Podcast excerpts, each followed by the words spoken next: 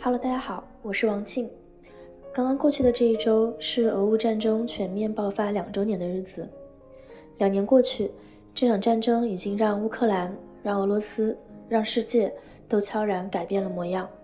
在战争进入第三年之际，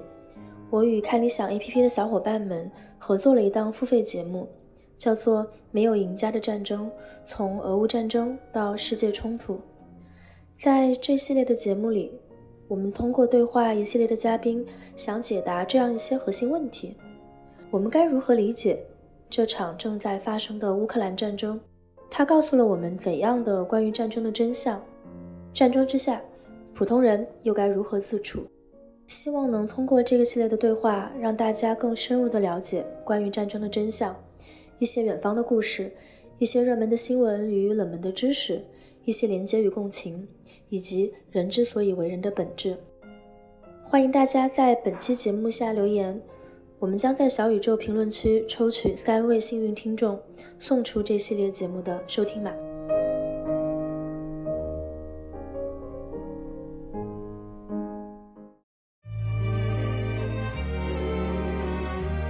上个月底，乌克兰一个国土卫队一个旅的旅长，他直接在电视采访里就说：“我们乌克兰现在是不是民主过头了？”他说：“接下来就应该这样，就是路上征兵的时候叫你，你就得停下来。”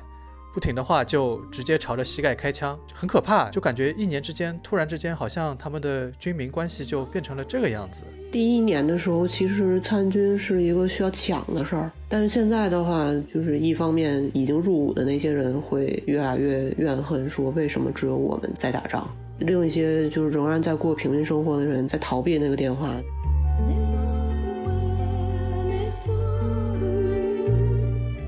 纳瓦利内其实它的意义在于，他在一个非常 cynical 的国家里面，证明了就是理想主义者是存在的。cynical 这个词，我在就是我自己的俄罗斯朋友嘴里也听到过多次，就是他们自己也会跟你介绍说，就我自己就是一个非常 cynical 的人，我不关心政治，我就希望挣点钱，然后自己过自己的日子。因为他有一种很强烈的那些大事儿我管不了的一个一个预设。战争维持了两年以后。就我自己感觉是这种情绪是更进一步的加重了。当你就是国家机器变得越发不可阻挡的时候，这种无力感变得更强，然后大家就说服自己这些东西我管不了。我现在认识的俄罗斯人，没有人还在看新闻了。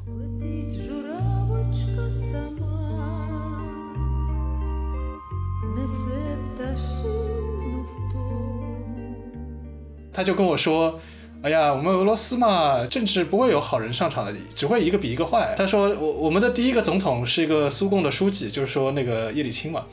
第二个总统是个克格勃的，我都不能想象第三个还会是个什么样的人了。所以，其实，在普里格人叛变那天，我特别想发一个邮件跟他说，恭喜你，你说中了。是，就是他们会说，就是我们国家最大的犯罪分子在克里姆林宫里面。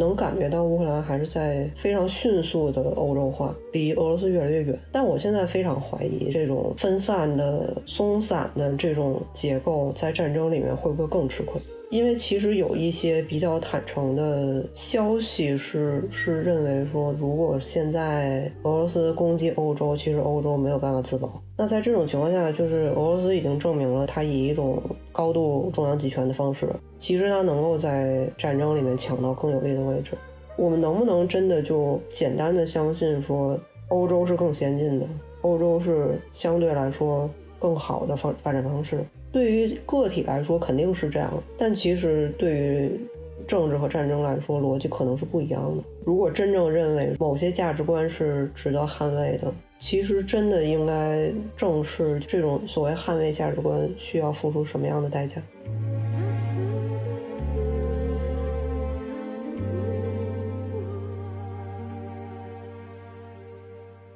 听众朋友们，大家好，欢迎收听这一期的不合时宜，我是今天的主播王庆。在录制这期节目的时候，时间正好是二零二四年的二月二十四日。那在两年前的今天，在二零二二年的二月二十四日，乌克兰跟俄罗斯之间爆发了全面战争。那我们今天这期节目想来聊的，正好就是关于乌克兰战争的话题。那今天呢，也非常开心的，就是邀请到了我的两位好朋友，两位都是俄罗斯和乌克兰的这个非常长期和资深的观察家、研究者，也有非常多的公共表达。那先请两位跟大家打个招呼。第一位呢是陆晨，陆晨也是我们播客的老朋友了，之前曾经来上过两次到三次的节目，那也非常欢迎陆晨，就是再次做客不合时宜。嗯，大家好，我是陆晨，谢谢陆晨。那今天的第二位嘉宾呢是公爵，经常网上冲浪的朋友们应该对公爵这个名字不会陌生。那他自己呢是一名啊自由撰稿人，也是一名译者，然后也是长期对俄罗斯以及周边地区有非常长。长期和深入的观察。那公爵呢？今天是第一次来做客我们的节目，欢迎公爵来参加我们今天的讨论。不合时宜的听众朋友们，大家好，我是公爵。谢谢两位。对，因为其实我如果去回忆，说我过去这两年在写作报道乌克兰。战争的过程当中，其实两位的这种公共表达，还有他们在不管是说媒体上的这个发言、社交媒体上的表达、分享，以及朋友圈，都给到我非常大的启发。所以今天站在这个两年的时间节点上，跟两位一起来聊这个话题，还是非常有意义的。我想先抛出一个问题吧，我很好奇的是，对你们两位来说，在你们各自的心中，影响到了当前战局的一些关键的事件，可能大概会有哪一些？如果我自己的话，大概就是我们从二月二十四号开始往往下算的话，大概是有这么几个点。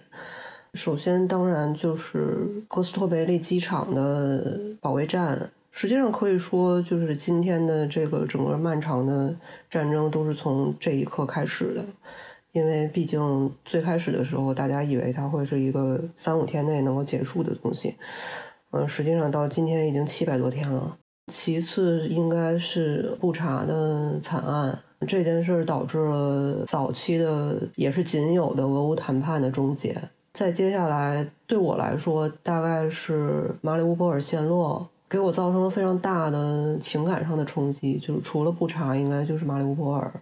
在后面大概是九月的时候，哈尔科夫反攻。十一月的时候，俄军从赫尔松的那个北部撤出，就是这两个点是比较大的标志乌克兰反攻的节点。接下来就是巴赫穆特一直一直僵持，然后直到二三年五月份正式宣告陷落。巴赫穆特当然是有两个同时存在的意义，就是首先它是标志着整个战局的彻底的僵持的开始。同时也见证了，就是俄罗斯瓦格纳军团的这个起与落吧。其实它的起和落都跟巴赫穆特相关。接下来的话，应该就到了今年一月份的阿夫基夫卡和，实际上还有马林卡，就是这两个城市目前是阿夫基夫卡已经被宣布陷落，马林卡还没有宣布，但是也有很多报道怀疑它可能已经陷落。这两个点大概是一个比较清晰的，标志着当前乌克兰的一个困难处境的两个城镇。如果说战争整体回顾的话，对我来说，我自己会这样去描述它。但是如果如果说在我自己跟下来这两年里面，大概还要加上二二年三月三月初的时候，三月五号，俄军当时是第一次炮击了扎波罗热核电站，这件事给我造成了非常非常大的冲击，就是。你开始意识到，其实任何事情都有可能发生。嗯，最开始我以为这件事儿是不就属于那种就是你难以想象的事件的，就甚至比布查还要早。然后接下来就是还有卡霍夫卡大坝，六月六号的卡霍夫卡大坝被炸毁。炸大坝的时候，的确是给人一种你从小到大读过的所有的关于战争的历史书，在那一刻都成为了现实。对，我觉得刚刚听陆晨分享的这些节点，也是让我在脑海里面又过了一下过去这两年中可能新闻上出现的一些一些头条。刚才提到就是说那个阿夫蒂夫卡失守这个事儿，因为我正好也是去年秋天的时候去了一趟乌克兰，正好就是在那个时候，我觉得大体上可以说是乌克兰的反攻开始进入一种非常被动甚至失败的一个状态。然后我自己有一位。朋友是乌克兰的一名士兵，我之前在节目里面也分享过他的故事。他阵亡的地方正好就是在阿夫提夫卡，所以也就是在上周吧，啊，前两周就是正好看到，就是乌克兰说决定要全面放弃阿夫提夫卡，就是承认说失守这个事儿的时候，我自己还挺感慨的。我认识了也很多这个乌克兰的朋友，也会跟我讲，当时在乌克兰的时候的一个感受，就是说战争其实并不是说从二零二二年开始的，而是从二零一四年克里米亚危机爆发开始，乌克兰其实就是在一个战争的状态，所以今年并不是战争爆发的两周年，而是十周年。所以我也想把这个问题吧，就是抛给公爵。一个是说你个人感受到的这个重大的节点，你心目中对你自己影响比较大的节点，以及你会如何看待说两周年和十周年这样的一种说法？我就先补充一下，就是因为其实陆晨前面已经说了非常多的时间点。然后我想在他说的这些里面，可能我再补充一些。一个是他说的是马里乌波尔的陷落，然后我可能会把整个马里乌波尔的围困这个过程都算进去一个大的事件，因为整个马里乌波尔的围困的至少前半程那二十天都是被记者非常清晰的记录下来，我们可以非常直观的就在当时以这种直播的方式看到。这场战争对于平民的伤害是多么多么的残酷，就是我们后来说布查惨案，其实如果从数字上来看，布查惨案可能是四五百个平民遇害，但是马里乌波尔的数字是一个无底洞，可能我们永远不会知道到底是有多少。就是现在的数据好像说，估计可能比如说有几千，有两万，我看到过最多的一个估计是十三万。十三万平民死在了马里乌波尔，整个过程，然后他被整个记录下来，被我们看到，被我们直击，总体上可以算是一个重大的事件。再然后，我觉得可以算上二零二二年秋天，就是在哈尔科夫反攻之后，俄罗斯进行的动员。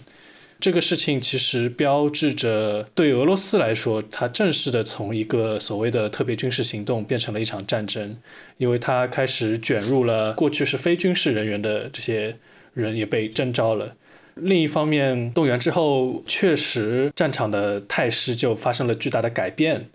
本来战场上乌克兰的优势就逐渐的就陷入了一个平衡的状态，也导致了之后乌克兰的反攻并没有取得预料的成果。再然后，我觉得当然可以加上，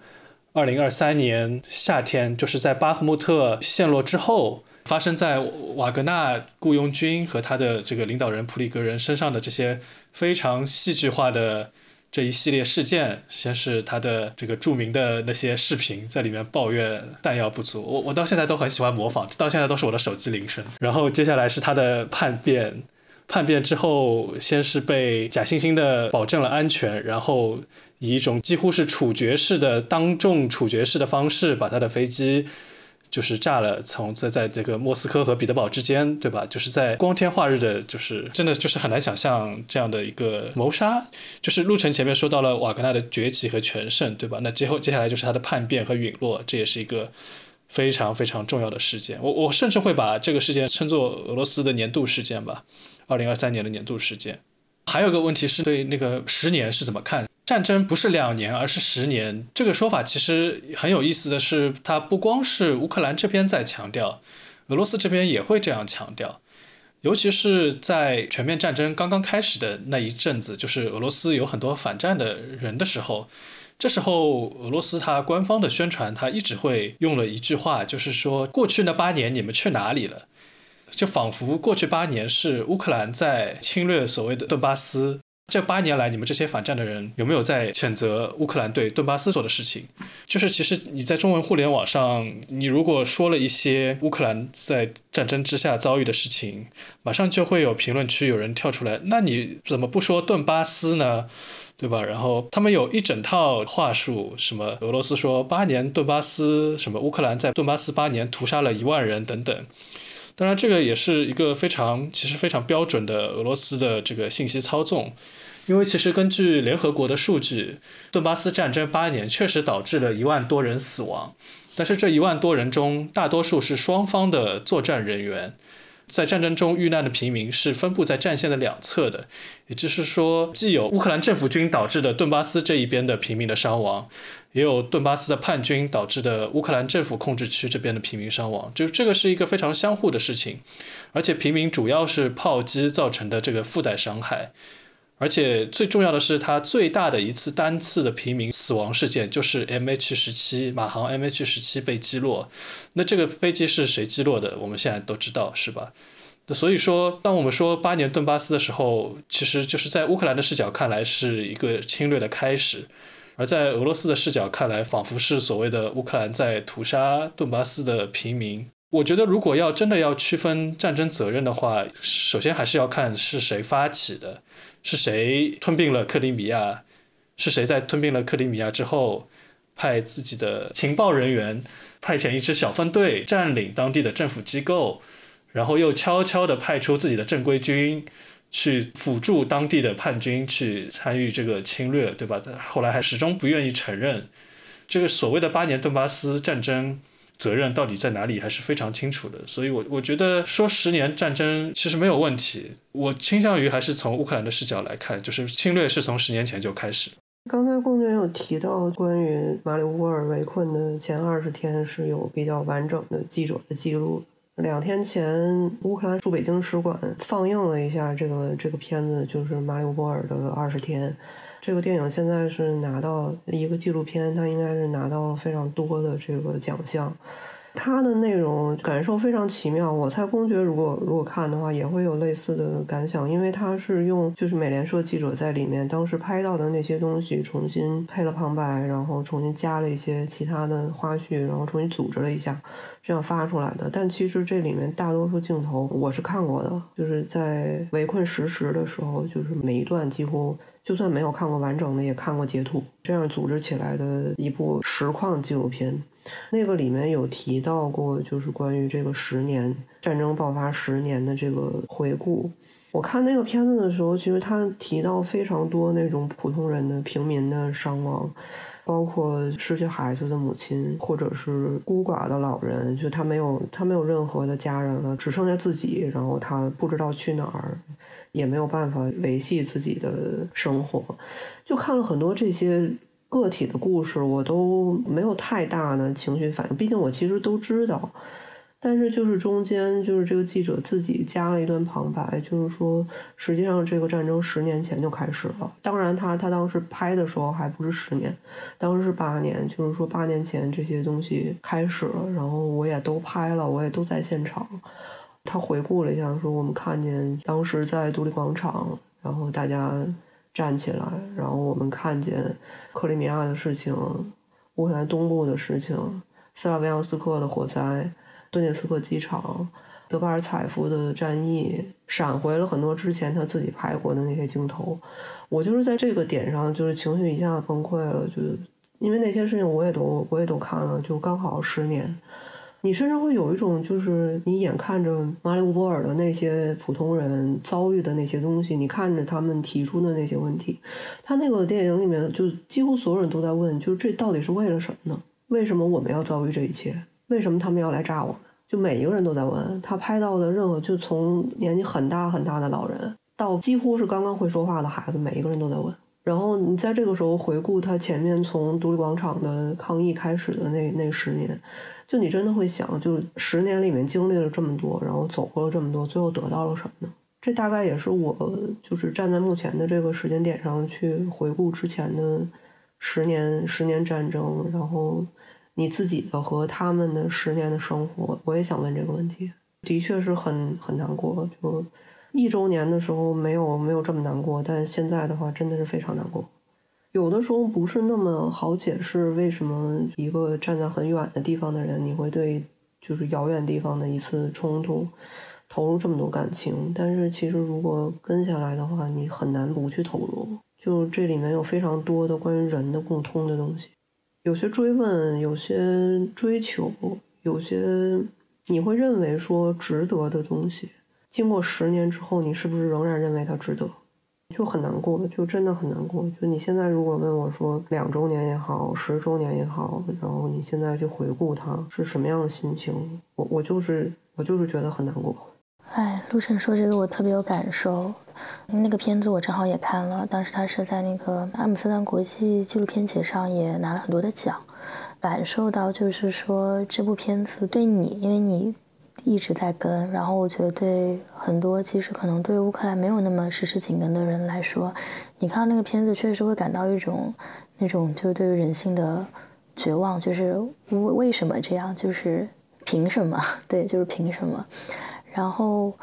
我还记得，其实咱们俩第一次录关于乌克兰的节目的时候，正好就是二零二二年二月下旬的某一天。然后咱们录完那期节目之后的几个小时，俄罗斯就开始全面轰炸乌克兰了，包括基辅。当时我们其实有点懵逼，就是录的时候还是有很多的，我觉得有很多的猜测，有很多的预测，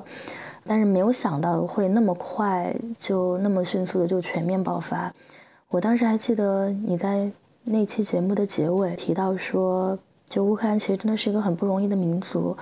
然后为了这个民族的一些自觉、民族的一些独立，确实进行了很久的抗争。当然，他们有很多自己的问题，但是就是一个很不容易的民族，然后很希望他们会成功。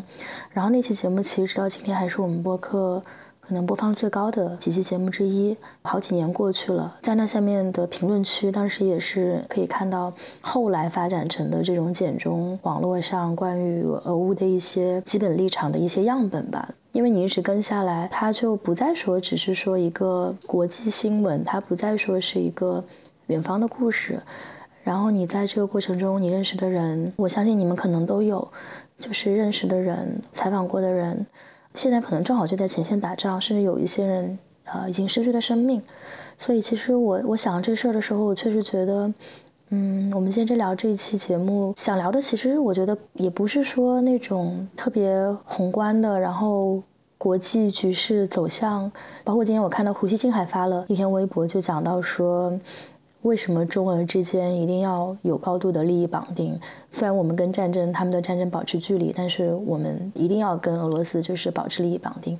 我现在在经过了这两年，也是感受到一种比较强烈的一种个人的情感在吧。然后说到说这个战争。十年，我自己的感觉其实跟刚才陆晨提到另外一个点蛮有共鸣的，就是说，其实我觉得战争第一年的时候，我的那种心态跟战争第二年的时候还是会有很多不一样的。当然，在战争第二年的时候，我自己亲自去了一趟乌克兰，然后有很多现场的一些感受。但是我觉得从战况上来说，第二年的战况其实跟第一年相比也有很多不同的面相，某种程度上它其实变得更加的让人绝望吧。所以其实我也想把这个问题可能就稍微往回拉一点点。就是说，在你们的这个观察看来，如果我们去看说从一周年，也就是去年二月底到今年二月底的这个时间线，在这段时间里面发生的这些事情，有没有一些是让你们也觉得就是印象比较深刻、比较值得去提及的？比如说，大家经常会聊到，那过去的这一年中，它跟第一年相比，战线前线的形状，大面上其实。没有太动，包括这个乌克兰军方也会说，战场现在进入了某种僵局。那进入僵局，其实就意味着战况可能会越来越惨烈，然后会越多的人死去，他们死去的速度会越来越快。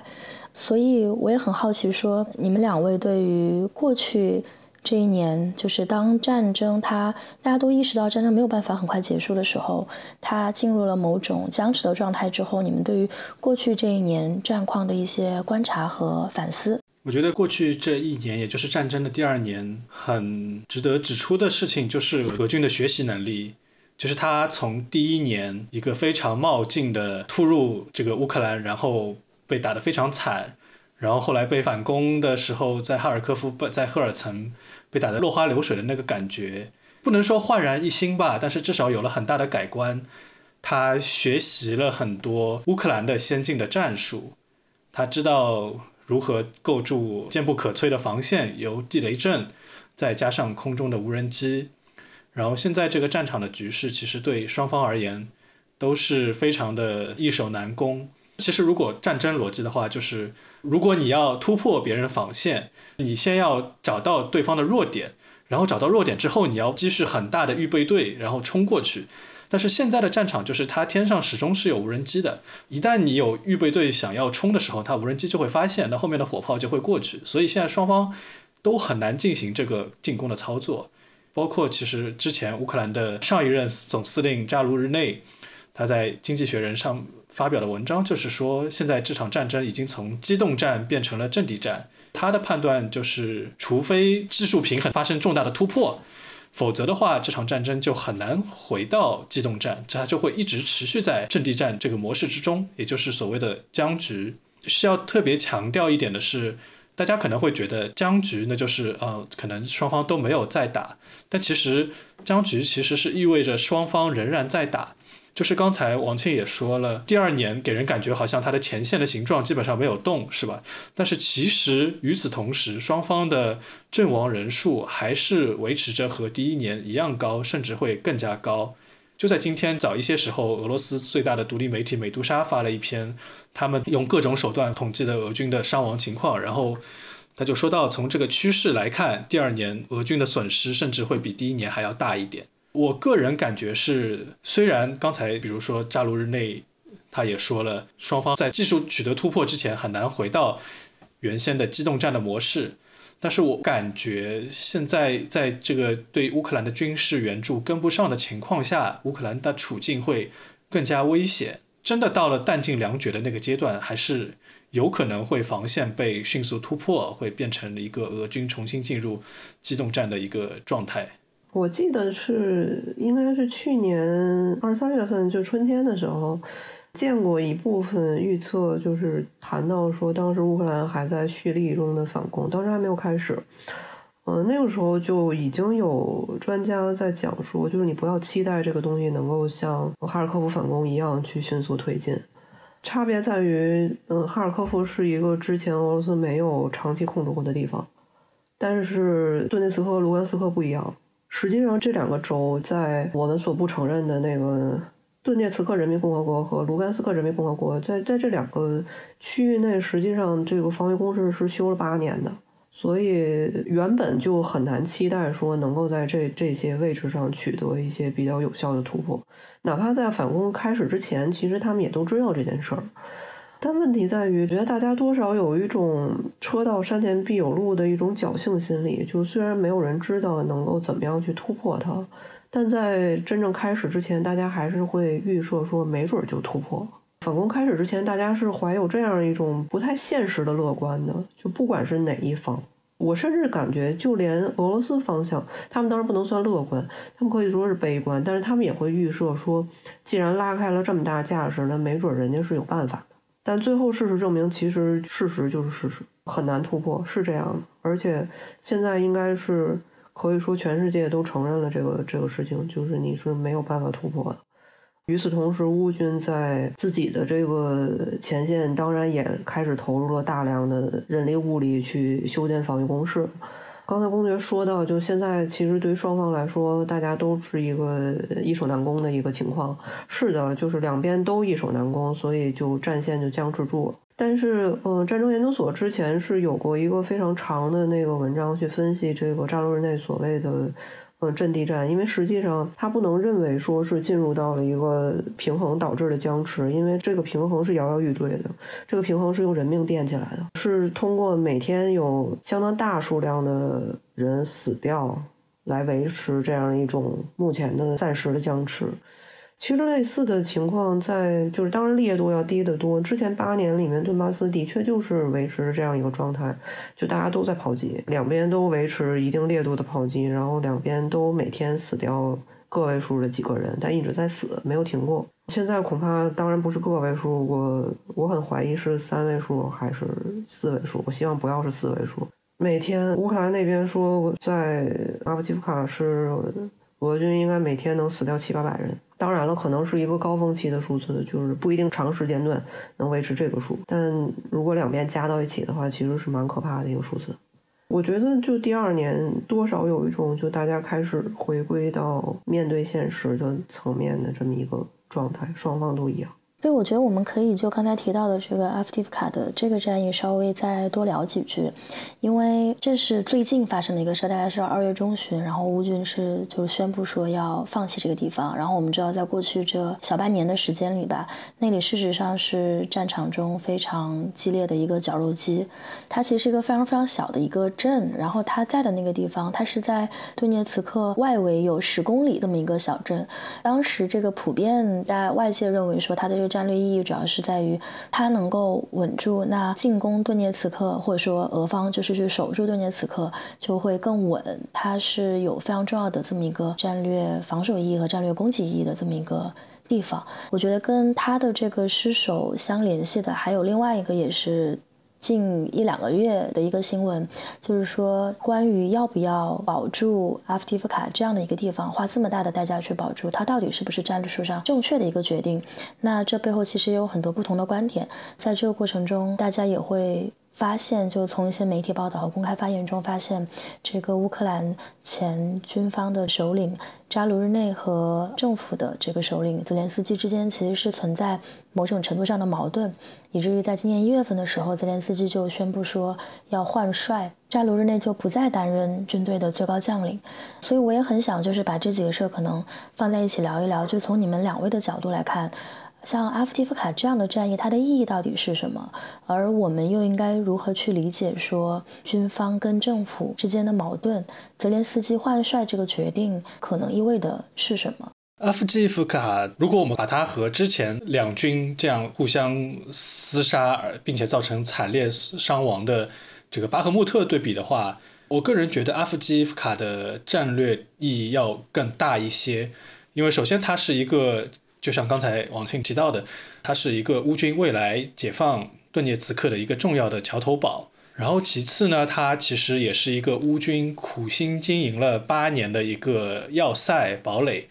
就是在这个小镇里面，其实它有一个巨大的焦化厂。记得我看了维基，它好像说是欧洲最大的之一。然后这些厂其实它的建筑都是非常坚固的，都是非常好的堡垒。我们可以想象，就是乌军不会愿意轻易的放弃这样经营了八年的一个堡垒。假设我们是乌军的领导层，我们可以想象，如果我们说不守阿夫基夫卡，那我们退到后面去。接下来下一个城市，俄军还是会要占领，那我们还是要在那里，就我们不可能一路就是在那里撤退，对吧？防守的逻辑最理想的情况下，当然是在每一个城市，在它条件有利的时候，尽可能守住这个城市，然后给敌人带来尽可能大的损失。呃，就比如说，呃，我我们现在听到泽连斯基他说阿夫基夫卡。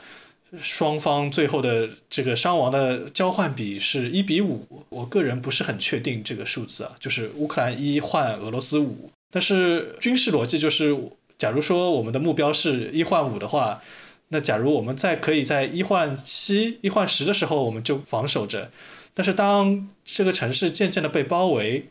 我们越来越不划算，就变成一换三、一换二的时候。那这个时候其实是一个要及时撤退的时候，这个话说的其实心里也挺不是滋味的，是吧？我也要多愁善感一下。就是我们一直以来学的都是就是要爱具体的人，可是你看，真的战争的逻辑就是非常明确的，要杀具体的人。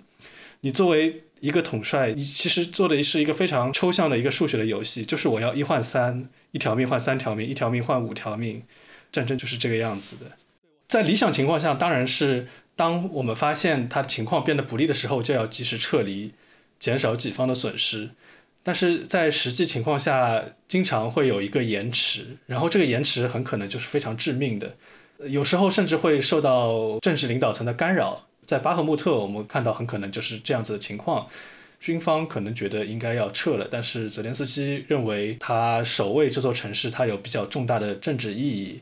对于乌克兰接下来获得西方的援助，这是很重要的。所以，呃，无论是在巴赫穆特还是在阿夫基夫卡，乌军的撤退可能都有一点晚。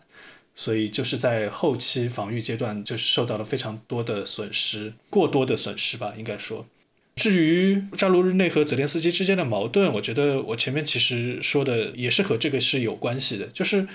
我们读那些西方的主流媒体，他们一直会说，主要原因是泽连斯基对扎卢日内的嫉妒。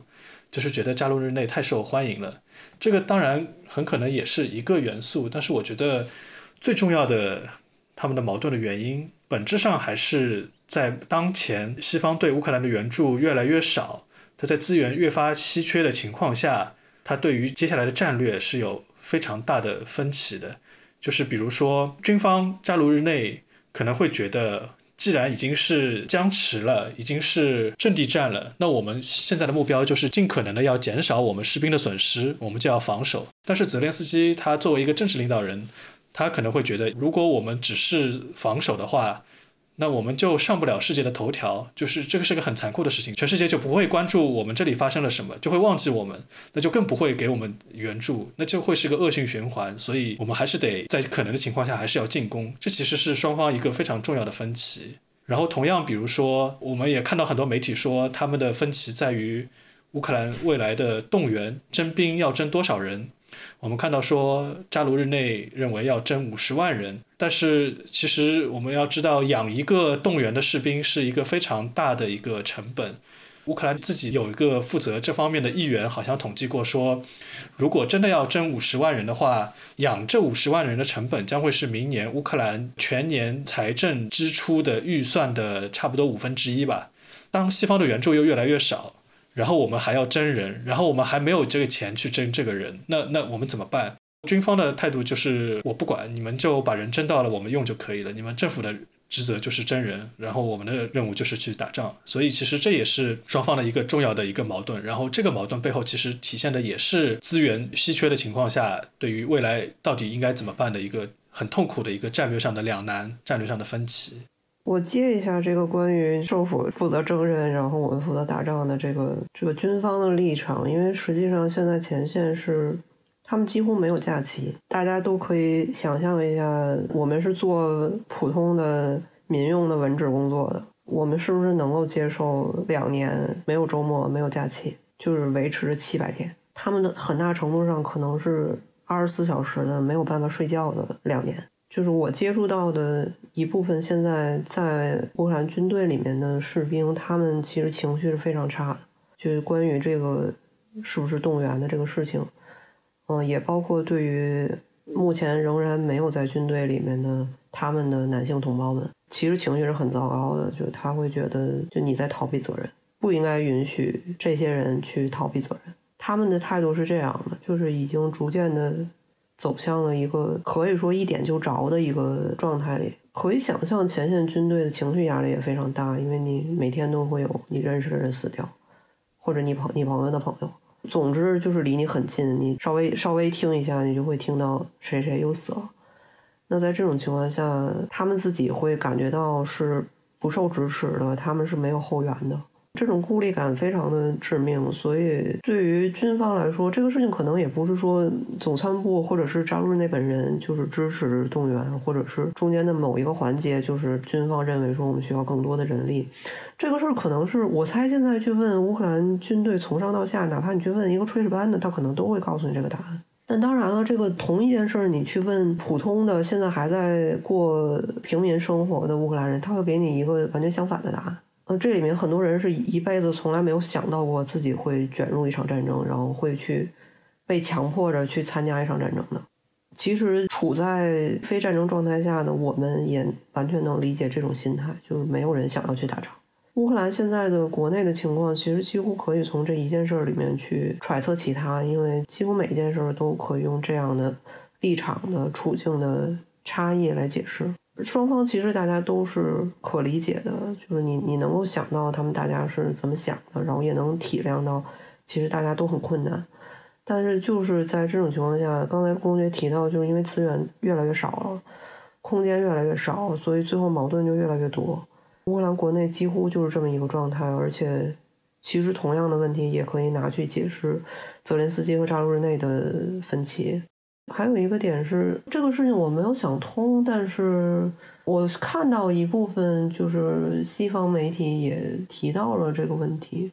希尔斯基就是他们的那个新的总司令上来一个星期，他就宣布了放弃阿夫基夫卡的这个决定。就这个这个点其实蛮蛮神奇的，因为之前大家一直会认为说，包括刚才公爵也提到，就是大家都会觉得。其实是泽连斯基不愿意撤，而扎卢日内早就想撤了。但是最后的结果是，泽连斯基在解决了扎卢日内以后，自己决定撤掉。同样的，就是希尔斯基之前的一个很大的被人诟病的点，就在于其实守巴赫穆特的时候，他是巴赫穆特的一线指挥官，最直接的那个领导。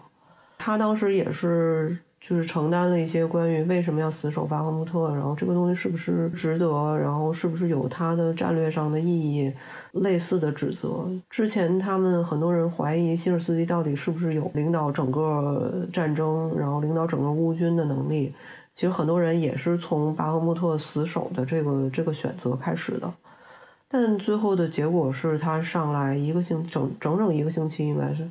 他就。和泽连斯基共同做出了放弃阿夫基夫卡的这个决定。我得承认，就这个这件事，我是没有想通的。我不知道为什么会出现这样的转变。呃，有可能是他们自己会，他们也会从之前的教训中学到一些东西。也有可能，这个所有一切其实都有更重要的，而超越他们自己本人个性、超越他们自己的感情上的倾向的一些更重要的逻辑，迫使他们最后得到这个这个决定。但总之是，恐怕在现在的这个时间点上去回顾，说，首先泽连斯基和扎卢日内的矛盾因何而起，而达到了一个什么样的程度，恐怕现在我们没有办法准确的去评估。其次，希尔斯基的这个上台对他的选择是不是正确？嗯，他的举动是不是正确？恐怕现在也还是太早了。但总的来说，在阿夫基夫卡这件事儿上，我目前没有看到有人觉得说撤退是不对的，最多是觉得撤晚了，而没有没有听到说我们应该死守阿夫基夫卡这一点上，我想现在大家各方应该算是有共识的，这一点上没有争议。当然，撤退非常的痛苦，而且其实他也，我个人觉得他还是那个标志着乌军反攻完全失败了的标志性事件。但还是那句话，可能大家都需要首先承认事实和面对事实，然后才能去想办法怎么样去改变它。目前就是大家应该承认，就乌军的状况非常非常糟糕。陆晨说了之后，我又想到了几个点，就稍微补充一下。一个就是有报道说，乌军其实现在的他的整个平均年龄，好像主要真的是四五十岁的那一批人，对于军人来说是一个非常高的一个年龄。这种疲惫在他们来说是更容易感受到这种疲惫。当然，就是要强调一点，就是可能有很多人一听说哦，乌军已经年轻人都死光了，所以就招了一些白发苍苍的老爷爷去打。所以其实不是，其实是乌军之前的动员好像主要抓的是四五十岁的那一批人，好像是要保存年轻人。但是现在现在的新的一个动员法案就是要把征的人的年龄下限往下调，从二十七岁调到二十五岁。好像也是迫不得已，接下来可能要真的要动员更多的年轻人去战场上了。这种战场疲惫，我其实又想到了，就是陆晨前面说军人可能会对后方的那些过安逸生活的人不满，我就想到我第一年的时候，我还翻过一个就是他们的乐队的 MV，然后我也听到很多类似的说法，就是军人会跟在后方的人说：“你们晚上去嗨吧，你们去去喝咖啡，你们去酒吧。”因为我们在前面，我们在战场上作战，我们就是在保护你们。对，我也我也听过这个。就这样的情绪，好像在第二年就不是那么的常见了，感觉有一些怨恨在。上个月底，呃，我看到乌克兰一个国土卫队一个旅的旅长，他直接在电视采访里就说：“我们乌克兰现在是不是民主过头了？”再接下来是不是蹬鼻子上脸，就要对我们在前线誓死保卫你们的这个军人要拳打脚踢了？他说，接下来就应该这样，就是路上征兵的时候叫你，你就得停下来，不停的话就直接朝着膝盖开枪。只有采取强硬的征兵，我们才有可能取得胜利。很可怕，因为就感觉一年之间突然之间好像他们的军民关系就变成了这个样子。他们确实有非常大的情绪上的变化。就是第一年的时候，其实参军是一个需要抢的事儿。嗯，我认识好几个人排不上队，就是他们登记了，然后他们等待那个电话，但是就始终接不到。有人排半年，有人排七个月，啊，还是没有。就是你会怀疑说，我是不是被漏掉了？就跑到征兵办公室去重新去确认，说我是不是真的登记上了？你们是不是把我漏掉了？第一年的时候，尤其是前前半年的时候，这种情绪非常非常重。但是现在的话，变化发生在双方，就是一方面已经入伍的那些人会越来越怨恨，说为什么只有我们在打仗？另一些就是仍然在过平民生活的人在逃避那个电话，就他们会觉得说，我我尽可能的不要被人找到，我就继续过我的日子。刚开始的时候，其实也会想到说，那种完全被团结的气氛和情绪感染的那种状态不会维持很久。但是，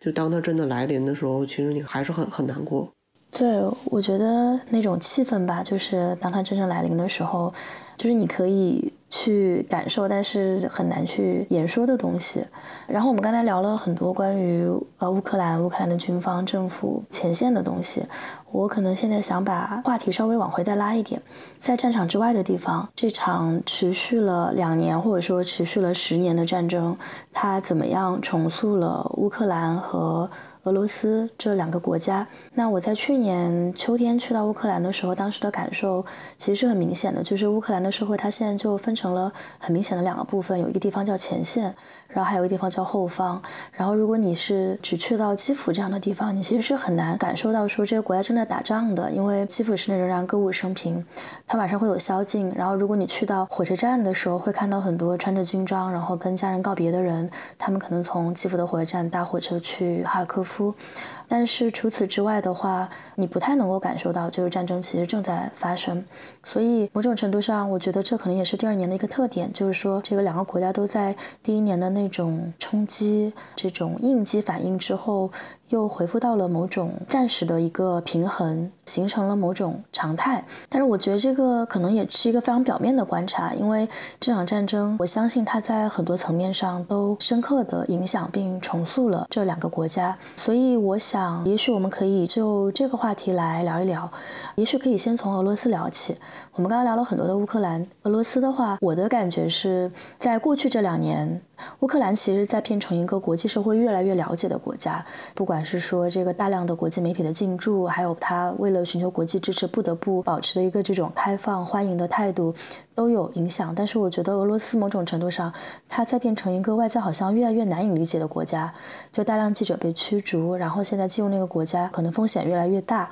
还留在那个国家的人可能也越来越。不太愿意说去跟外界交流，说这里正在发生的事情，所以好像这个国家似乎变得越来越难以理解了。所以我也想把这个问题就是抛给两位，在你们看来，这场战争它是在什么样的程度上重塑了俄罗斯这个国家？我们可以分一些不同的角度去谈经济、社会、文化，包括也可以谈及说最近大家都比较关注的纳瓦利内的死亡这个事情。首先，俄罗斯可能从一开始就 就是一个大家很难理解的国家。有没有变得更糟，是吧？嗯，不，肯定是变得更糟，就可能是更加难以理解。但是，呃，一直一直很难理解。俄罗斯这个国家，前两天就是纳瓦利内出事以后，有一个在国外的俄罗斯名记者，就是接受了一个采访，他里面提到了这么一句话，他就说，就实际上俄罗斯是一个非常 cynical 的国家。非常 cynical 的人民，我翻不出来这个词，我总觉得“犬儒”这个词就是是不对的。就是 cynical 这个词，我感觉中文里面最正确的译法可能应该是“岁月静好 ”，就是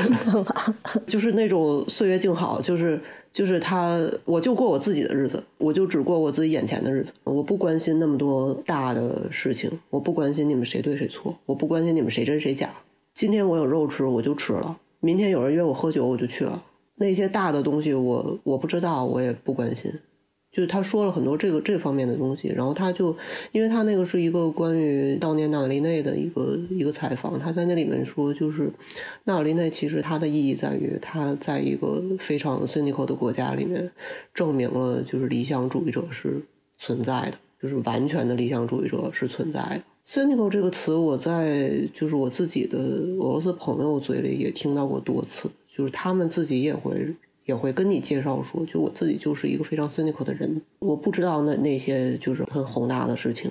我不关心政治，我就希望就是挣点钱，然后自己过自己的日子。这种心态，我的确觉得就是在俄罗斯非常非常强大，因为他有一种很强烈的那些大事儿我管不了的一个一个预设。我不知道公爵是是因为他在俄罗斯待的时间比我要长，就了解肯定比我要多。但我自己的感觉是，我遇到的人，我比较深入的交流过的人，他们会在这一点上达到一个比较整齐的共识，就是他们有人支持普京，也有人不支持普京。当然，大多数人不支持普京，但他们的那种不支持是一种很冷淡的不支持，就是你问你问到的时候，他会可能随口骂两句。你问他们投不投票，他们说我我是不投票。但是你会为此做什么吗？当然不会。为什么呢？就大概是这么一个状态。然后他们就会自己也认为说，就其实我们就是一个非常 cynical 的人。那么在战争维持了两年以后，就我自己感觉是这种情绪是更进一步的加重了。当你就是国家机器变得越发不可阻挡的时候，这种无力感变得更强。然后大家就，当你要活下去，你要自洽的活下去的时候，你好像唯一的办法就是说服自己。这些东西我管不了，他也跟我没有关系。我现在认识的俄罗斯人，没有人还在看新闻了。不知道公爵那边感觉怎么样？我我这边是这样的，就是没有人在看新闻了，基本上都是处于一个一无所知的状态。就是每一次发生了什么要问我，这个还是比较友好的状态。就是如果他们想知道的话，他们会问我一嘴，说最近发生了什么。他们自己是不会去看的，因为你可能会看到一些让你很不舒服的东西。还有更加排斥的，就会干脆跟我说，你也不要跟我讲这个。就我听说的情况，差不多也是这样，就是大家尽可能的假装什么事情都没有发生。首先，有人可能是他其实还是会悄悄看的，但是他只在家里看，或者用他们的话说，只在厨房里看。这是一个苏联的传统，就是因为苏联时候人们认为只有家里的厨房是克格勃不装窃听器的地方，所以会在厨房里讨论一切秘密的事情。现在可能新闻是一个他们只会在厨房里看的东西。就是他们会觉得看了我又能做什么，我也无能为力。我如果真的去做了什么，我去献个花，那我还要被打得头破血血流，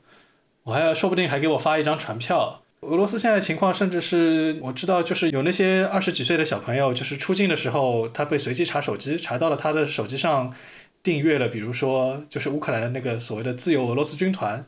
然后就用叛国罪就把他抓起来了，可以判个十五年二十年。就是说，因为你你要出国，然后你又订阅这个，那就可以默认你出国是为了加入他们，那就是叛国罪，就已经到了这样。那那在这种恐惧下，我觉得我完全可以理解他们变得这样的 cynical。其实，在之前，我有一个非常熟悉的，这这里就不说谁了，就反正他他就跟我说，哎呀，我们俄罗斯嘛，政治不会有好人上场的，只会一个比一个坏。他说，我我们的第一个总统是一个苏共的书记，就是说那个叶利钦嘛。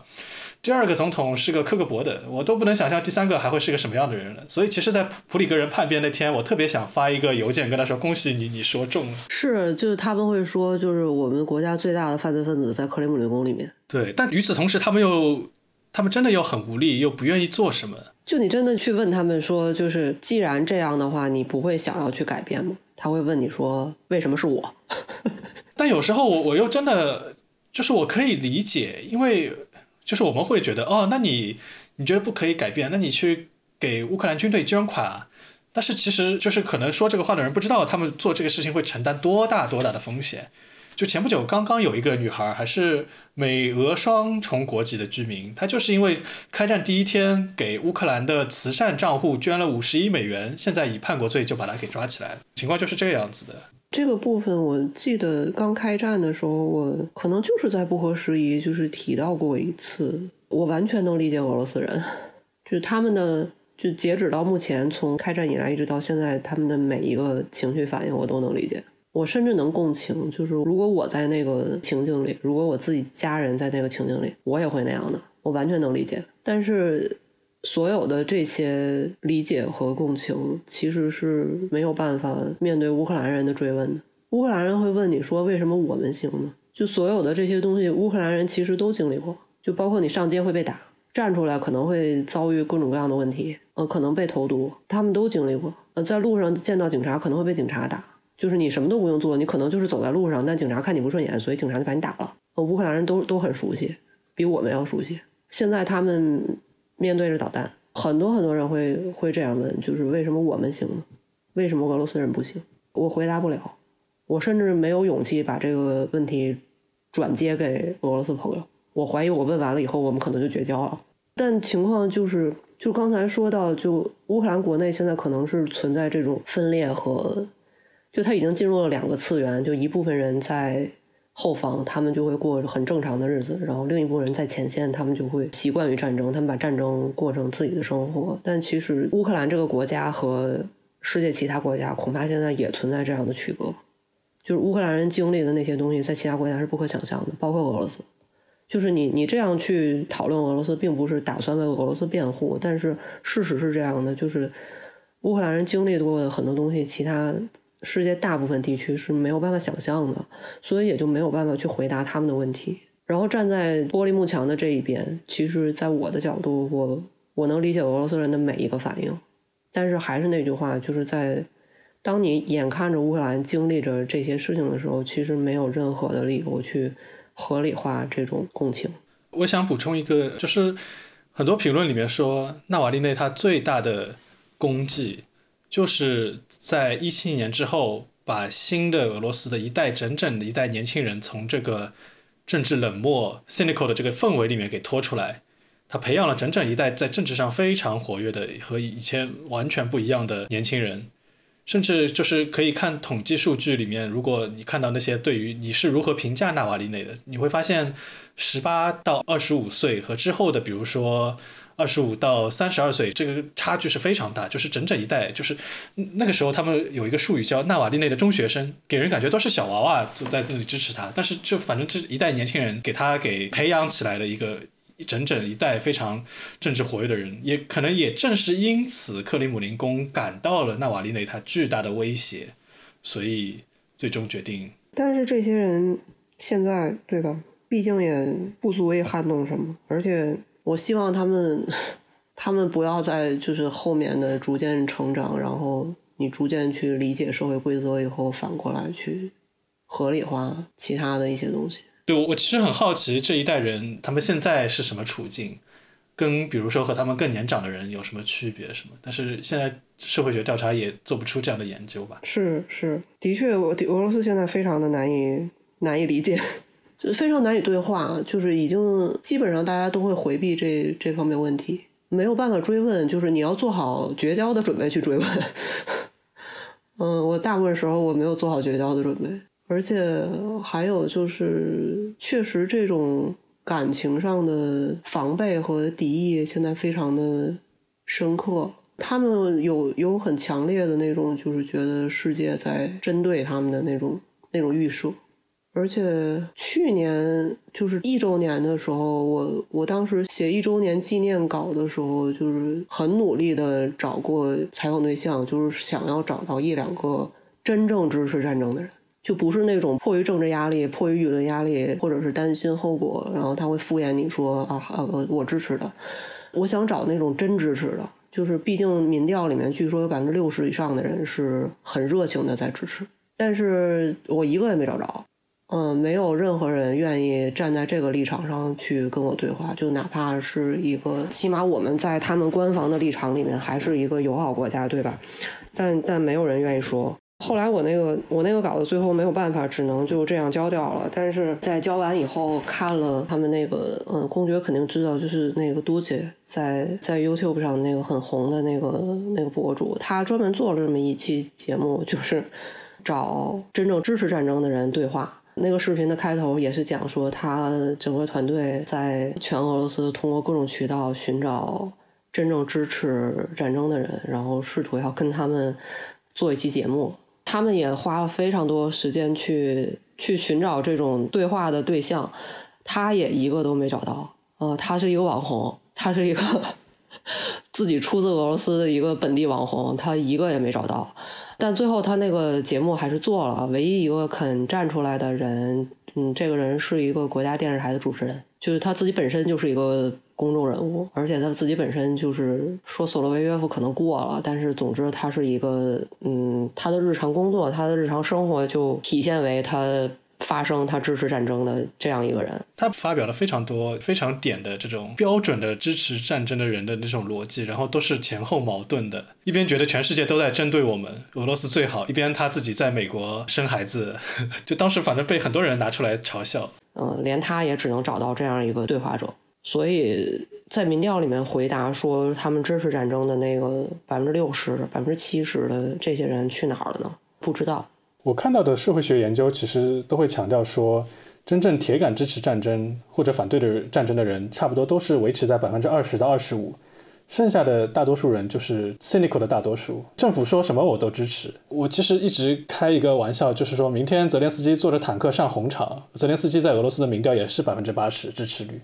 就是因为这些 cynical 的人，他明天他看哦泽连斯基总统啊，那我就支持泽连斯基，他们就是这样子。是的，是的。所以你说俄罗斯发生了很大的变化吗？就是因为战争说发生了很大的变化，我我我自己体感我并不这么觉得。还有一个变化是，就刚才为什么说到这些，就是在在民调里回答是的这些人，因为在战争最开始前三四个月里面，他们那个 Z 字派就是会在到处写 Z 字，然后到处宣扬他们支持特别军事行动的这些人，其实到现在也几乎销声匿迹了，很少见到这些人的动静了，也很少见到 Z 字。这个战争变成了一个日常生活，已经没有没有人去很狂热的表达说，我认为这个东西很正确，我们要，呃，可能除了普京，呃，我让我们把普京本人摘出去，除了普京本人之外，很少看到有人会重复这一套话术，说我们就是要解放顿巴斯，我们就是要解放乌克兰，或者我们就是要保卫俄罗斯自己，我们应该有这个权利去维持自己的影响范围。所有这些东西，我现在都看不到了。我猜这应该不是我自己的信息茧房的缘故。公爵最近有看到那一派那一派的动静吗？我我真的很久没有见过了。我所能看到的，当然都是。呃，还是被可能独立媒体筛过一遍的，比较滑稽的。就比如说，彼得堡市长说，当我们的战士在乌克兰的中学里面看到了性别中立厕所啊，对对，我们就明白了我们是在为什么而战。对，就现在感觉他们好像也不知道自己到底是在为什么而战，然后就随口看。那现在这个总路线说的在说些什么？最近总路线在批判 LGBT，那我就因为我看到了性别中立厕所，我们在为那个而战，就就很荒谬。我觉得，就是当我们说到这个战争，它可能不会让这个国家就是民众心态发生翻天覆地的改变，但是我觉得有一些现实生活中的痛感应该还是很明显的。比如说，这个打仗了之后，俄罗斯的经济虽然现在没有崩溃吧，但是确实是出现了这种断崖式的下滑，老百姓的这种日常的生活确实是没有以前那么好过了。虽然它可能不至于说像乌克兰那种是遭到特别剧烈的日常的冲击，但是对于俄罗斯普通老百姓来说，这个经济上带来的痛感，这个事儿。就到现在也并没有能够让他们去对这个战争产生一些比较直观的感受，是吗？实际上，你如果从数据来看，他们的经济真的还好，经济有所恢复，而且工作非常好找。据说是所有地方都缺人。当然了，所有地方都缺人，最最直观的原因应该是军队吸收了非常多人，就是一大批劳动力走掉了，所以留下的这些能够写招聘启事的这些企业和。单位就会显得人非常少，就是急缺急缺人手。但总体来说，一方面是大家已经习惯了存在这样一场外部战争，对他们来说，如果你不在比尔格罗德的话，其实基本上还是一个外部战争。另一方面，大家都适应了这种新的经济形态，就是还是回到就是他们整体来说非常 cynical 的这个话题上来，就他们的这这种适应性。表现在对于普通老百姓来说，非经济学家、非经济观察员的这一批人，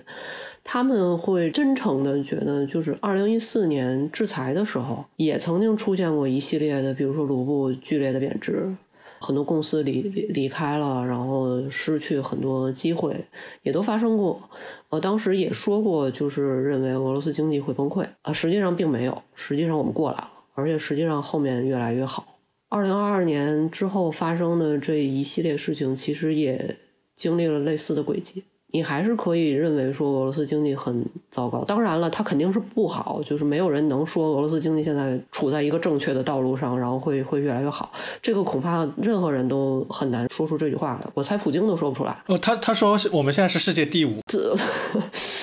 但是就就算普京，他也会承认说，就是你你这个特别军事行动是会结束的。它会给经济造成短期内的负担和压力，但是它是会结束的。而且我们现在经济很有韧性，就是他会这么表述，他也不会说我们的经济能够在现在的这条路上就是继续高歌猛进。其实没有人会这么说话的，目前还没有。那在这种情况下，就是大家已经合理化了目前的状况，大家已经接受了可能经济相对不那么好，但是还过得下去。所以，对于目前还留在俄罗斯国内的这部分人来说，其实痛感真的不强烈。况且还有就是关于他们的这个军工企业和军军队，其实付出了很高的经济上的报酬，去给参与他们生产和战斗的人。这部分财富再分配已经导致一部分人脱贫了，他们也会更多的去合理化，然后并带头合理化目前的状况。就他们也会觉得说现在的生活。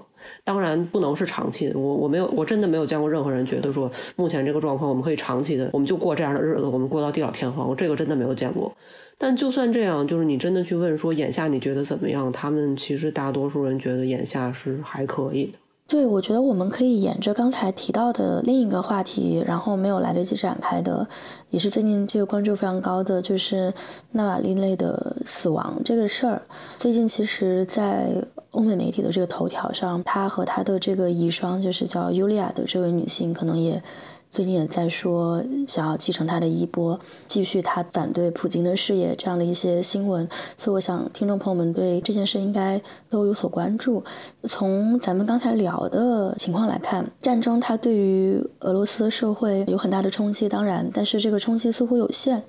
那像纳瓦利内这样就是已经在政坛里面活跃了很多年的反对派，首先他的死亡在最近突然就爆出新闻说死在了西伯利亚的一个监狱里，我不知道你们当时。在听到的时候，会不会觉得有一些突然？因为为什么要在这个时候对他下这个杀手？然后以及你们怎么看？就是说这几年来，就是普京政权对于国内社会的一些反对声音的压榨以及清除杂音的各种行动。我个人感觉，虽然就是在战争之后，俄罗斯对整个社会的镇压的力度大大的加强了，但是我个人的感觉，杀纳瓦利内。更像是在补刀，因为这本应该是一个他们在二零二零年就完成的事情，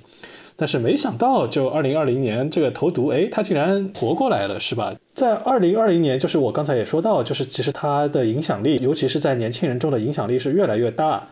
但是其实，在二一年的时候，就是他回国之后被捕，然后把他的组织整个查禁、整个端掉，再加上战争之后全局性的这个镇压，其实已经大大的限制了以纳瓦利内为代表的整个俄罗斯年轻一代的这个政治觉醒的这个发展，把这个势头给压制下去了。从这个角度来想，其实他为什么非要到二二零二四年还要补一刀，逻辑上其实不是能很讲得通。但是我们还是要记住，就是政治谋杀始终都是克格勃文化的核心组成部分。就是其实从那个人一上台开始，他这个政治谋杀就是一直在进行的。我们还记得最早的，比如说例子是《新报》的著名的记者波利特科夫斯卡呀。但是其实在他之前还有很多更多的同样是谋杀的这类似的政治谋杀的案子。然后后来有各种的活动人士等等。我觉得现在的一个比较大的悬念就是政治谋杀这个事情会不会愈演愈烈？比如说。去年就有，后来有一个比较大的事情，就是在欧洲的好几位流亡的俄罗斯的女性活动家，两个人是活动家，一个人是《新报》的非常著名的记者科斯丘琴科，然后他们被连环投毒，但是都活下来，但是都遭遇了非常严重的健康问题。这个事情能不能算在这个政治谋杀这个序列里面？那然后会不会在接下来在纳瓦利内遇害之后？这个事情会不会愈演愈烈，对吧？就我我觉得可能可以观察一下目前在监狱里的其他几位非常著名的俄罗斯的反战的这个囚犯的命运。比如说陆晨提到了卡拉莫尔扎，他被判了二十五年。然后还有一个纳瓦利内以前的一个非常好的战友伊利亚亚申，他因为在俄罗斯在网上直播的时候提了一下布查惨案，然后就给他判了八年半。然后这两位其实都是一直从监狱里面向外传递发声的人，所以可能也会比较危险吧。就如果克里姆林宫要除掉他们的话，那肯定会优先把发声比较密集的人给先除掉。卡拉穆尔扎最近几天有一些其他的消息，因为英国方面其实是有有一部分议员怀疑说他应该是下一个，所以他们提到了就是是不是可以通过囚犯交换的形式把卡拉莫尔扎救出来。但是目前为止，英国政府是明确排除了这个选项，所以就是拒绝了。他们担心说这个事情会，如果如果做了的话，会导致这种就是勒索式的、绑架式的抓捕变得更多。你抓一个人质，然后就强迫要把你的间谍换回去，他们担心会发展成这样，所以就拒绝掉了。但是，的确，现在英国方面是比较明确的认为说，呃，非常有可能卡兰格扎是下一个。但我我其实更想说的是，你看，二零二四年纳瓦利内在监狱里死掉了。我们大家的反应是，接下来会不会有更多？但你想象一下，如果这个事情发生在三年前、五年前、十年前，其实大家正正常的反应应该是考虑俄罗斯会不会大抗议。这个变化其实是蛮突出的。就是你觉得现在已经发展到了是杀了就杀了。你们又能拿我怎么着？这个状态是吧？对对对，就是已经彻底的失去了所有的底线。就是如果连纳瓦利内都能杀的话，其实现在就是俄罗斯境内的任何人他都是可以杀的，因为其他人绝不会有这么高的关注度。基本上来说，纳瓦利内是最后的那个底线，但是连这个都过去了，也就是说，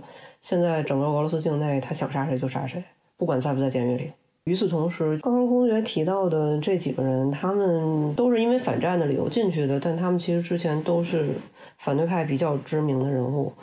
这个是另一个话题。就实际上，当年纳瓦利内的战友，当年跟他一起有过合作、有有过工作关系的这些人，现在几乎全部进去了，要么离开了俄罗斯，要么就在俄罗斯监狱里，就基本上没有在俄罗斯大地上正常活动的人了。纠正一下之前的描述，就是可能也不应该说俄罗斯这个整个国家没有变化，但是它的 cynical 的大众的范围大概是扩大了比较大的，相对理想主义或者更有政治热情的这些人的比例在大幅缩水，一大部分人跑掉了，直接离开了俄罗斯，另一部分人现在在监狱里，然后当然还有更大更大一部分人是闭嘴了，我们放弃了这个想法，我至少不表现出来。但最后的结果就是，现在的现在的俄罗斯就是一个非常就是 cynical 的非常彻底的一个大集合体，包括我自己在内，没有任何人会相信纳瓦利内的死能够在俄罗斯掀起什么风浪来了，这个是很大的变化。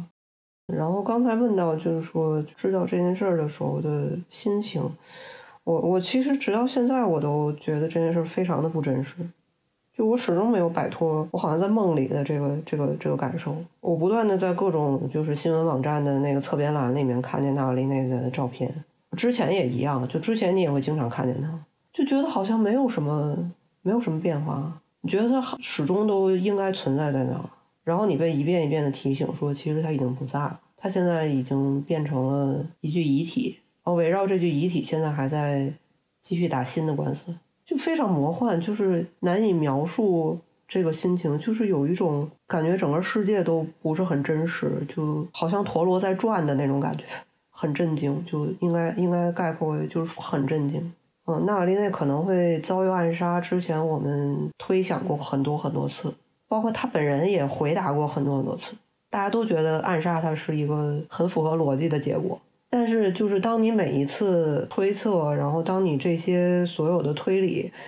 存在很多年以后，你就会觉得，就是既然有这么多理由杀他，而他一直活到现在，那这个里边一定有一些重要的阻止暗杀的因素存在。如果他那么多年都没有动手的话，他一定就有顾虑存在。但是最后这个事儿真的发生了，然后你会开始推想说，之前我所有的那些预设是不是其实错了？是不是没有道理可讲？是不是这个事儿就不能用一些利益成本计算去推断它？它就是一个随机事件。就之前之前的，刚才公爵提到，就其实之前的政治谋杀从来没有停过，是这样的。而且就其实对于任何一起比较确定的政治谋杀来说，这个事儿都成立。就是你会发现他没有办法解释为什么一定要杀他，为什么一定要在这个时间杀他。之前的就是每一起高关注度的案子里面。同样的一套问题，你都没有办法得到答案。然后，的确就是你就会得到一个跟俄罗斯人一样的一个结论，就是上边的这个东西它是不可理解的，它不可预测，也不可影响。它跟你做什么或者你怎么想没有关系。纳瓦利内这件事给我的最强烈的感受就是这个，因为之前也发生过多次政治暗杀，但是首先纳瓦利内这件事是最血腥。应该应该说是残酷，因为之前的，比如说杀斯克里帕利的时候，其实没有成功。嗯，包括那一次就是给纳里内投毒的时候也没有成功。最后这个事儿就变成了一个好像黑色笑话。你会觉得这个事儿没有什么大不了的。包括卡拉莫尔扎也被投毒过好几次，也都没有成功。然后你就会觉得这个事情，它其实是一个可以一笑置之的东西。然后更早之前，像就是《新报》那个女记者安娜，她出事的时候，我还没有开始关注俄罗斯，所以其实我是看的历史材料，就是冲击没有这么强。涅姆佐夫被枪杀的时候，当时也是很震惊，但是涅姆佐夫那个事情，直到现在都仍然有有这方面的争议，就是普京在这里面到底是一个什么样的角色，是存在一些疑问的空间的。唯独纳瓦利内这一次是没有的。然后你就会开始开始回想之前的每一次的类似的案件，然后想到之前你为这些所有的案件想到过的那些推论，并质疑说，可能我从头到尾全都想错了，可能我前面十几年就是所有的试图理解这方面的这些努力全部都白费了，啊，非常魔幻，非常魔幻。我我甚至不能说我因为他的他的死很很难过什么的，我就是我真觉得非常非常魔幻。就讲一讲，除了这些著名的活动人士或者政治家、反对派的政治家之外，这战争的这两年对于俄罗斯社会普通层面上的改变，正好在昨天，也就是战争两周年之际，看到了两个报道，一个是专门做这个囚犯维权方面的一个叫 OVD Info，其实意思差不多就是派出所信息或者就是警局信息，然后他的统计是说，在开战至今的两年里面。俄罗斯一共有将近两万人，就是因为战争相关的原因被拘留，其中有八千七百起行政案件，这个叫抹黑俄军罪。这个抹黑俄军罪呢，差不多就是比如说你在街头举个什么战争与和平，这个你就是抹黑俄军罪。这个一般都是罚款或者拘留。然后有八百四十八个人是因为造谣俄军罪获刑。造谣俄军罪就是一个非常严重的事情，一般就是比如说我当众说了不查惨案这个事情，我当众说了马里乌波尔俄军导致了多少平民伤亡，那这个就叫造谣俄军罪。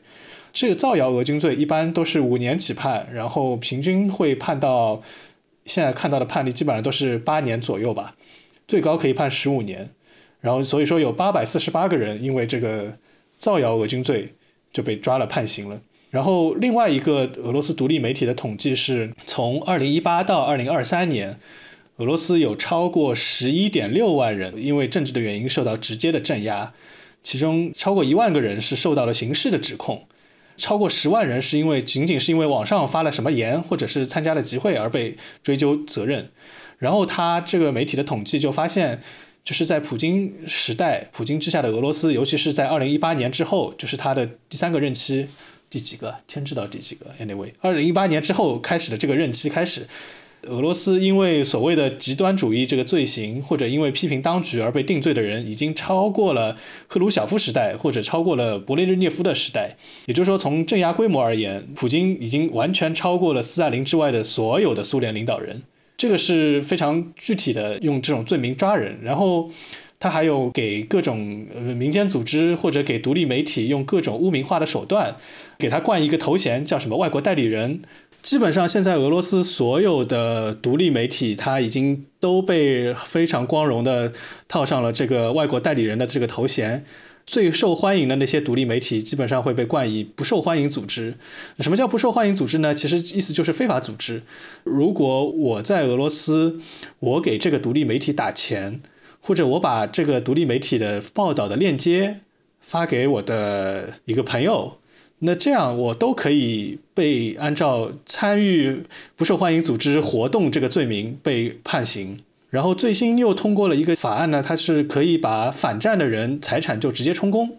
这个也是非常啊让人一言难尽的。在去年第一年，可能那些反战的人跑到国外去，他可以参加各种反战的活动，然后在俄罗斯他还可以继续有他的银行账户，他还可以有他的房子租出去。但是现在就直接说你反战就把你的财产都充公，这个也是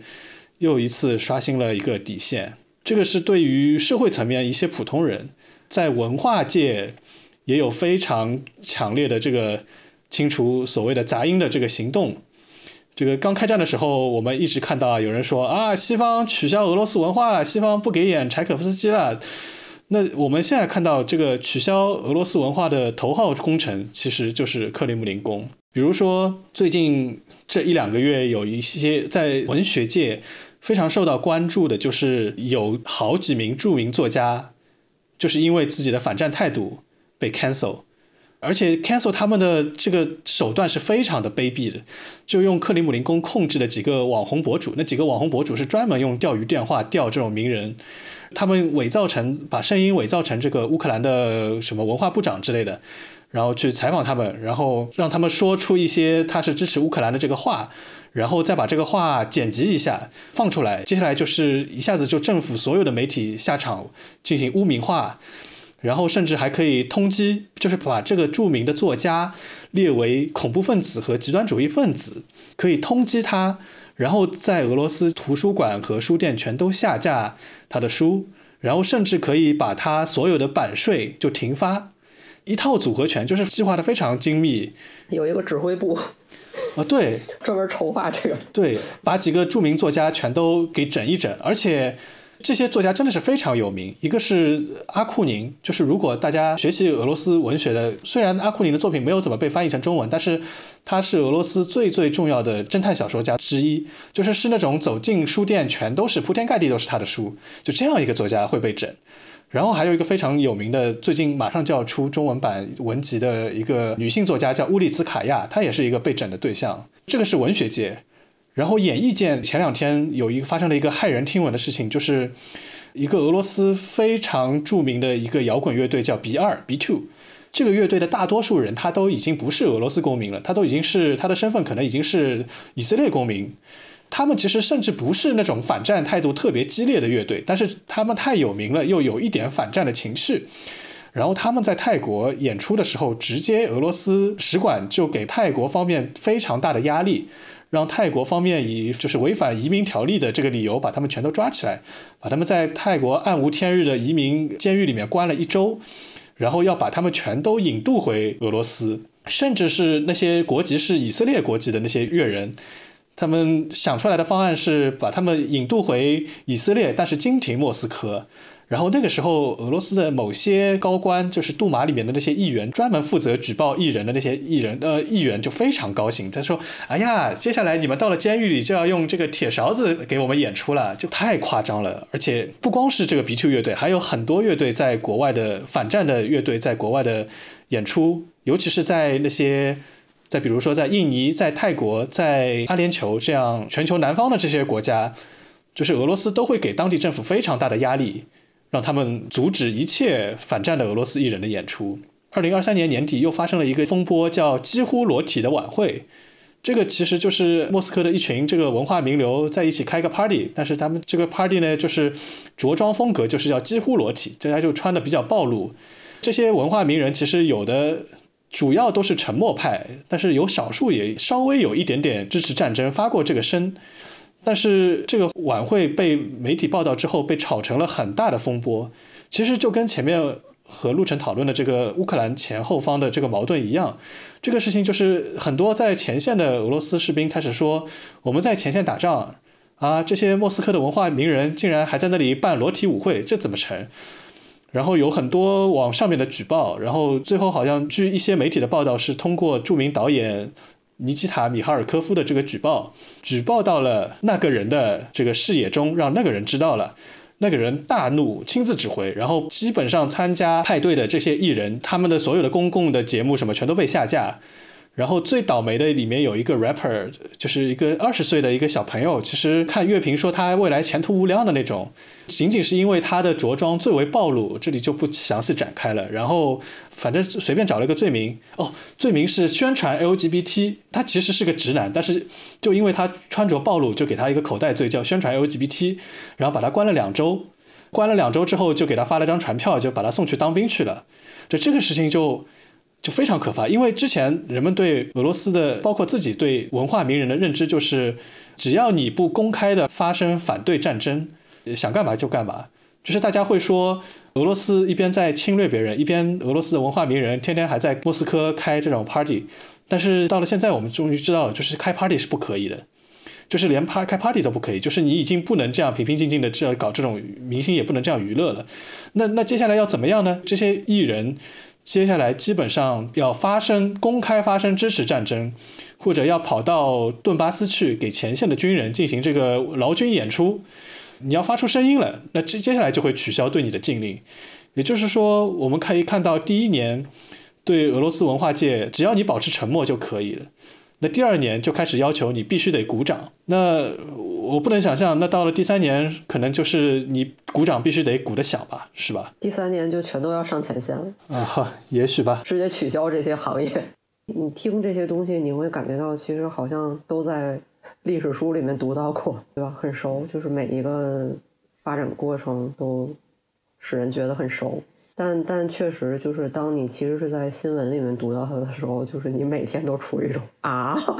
的状态。我我甚至看到有那些俄罗斯文化名人在海外的那些讨论这些事情的时候，他们就会很严肃的在讨论。你觉得我们离一九三七年还有多久？呃，另一个说我们已经在一九三七年了。然后他说不，我我觉得我们现在还在一九二八年。俄式地狱笑话吧，就这种感觉。哎，那我们要不要也讲一下乌克兰？就是刚才因为聊到很多关于战争怎么样改变或者没有改变俄罗斯，对乌克兰你们有什么样的观察？除了就是前线真的发生了一些事情，那对于乌克兰在在后方的这个乌克兰，乌克兰作为一个国家，它在战争之后，你们会怎么样去总结或者说概括说它发生的变化？你觉得乌克兰国内现在最基本的矛盾可能是什么？蛮难描述的，因为我有这么一种感觉，就俄罗斯的情况，因为其实战争并不发生在它本土，所以在这样一个介于正常和不正常之间的状态里面，就是俄罗斯的反应其实是非常具有自己的特色的。民族性这个词儿应该是过了，但是就是很俄，可能换一个其他国家，在他们的这个位置上反应就会完全不一样。但乌克兰，我现在很难说他们有这样的空间去表现他们的个性。如果排除掉，就是这个话，应该是二零一五年还是二零一四年，就是乌克兰曾经有人说过这么一句话，就是如果真的把欧洲任何一个国家放到我们这个位置上，啊，他们已经死了，他们已经死完了。呃，如果排除这种韧性的差异的话，就是现在乌克兰在发生的每一个过程，每一个变化。恐怕把世界任何角落的一群人放到他们那个位置上去，都会发生。我自己可能比较不能认同，就是西方的一些道德高地上的凝视。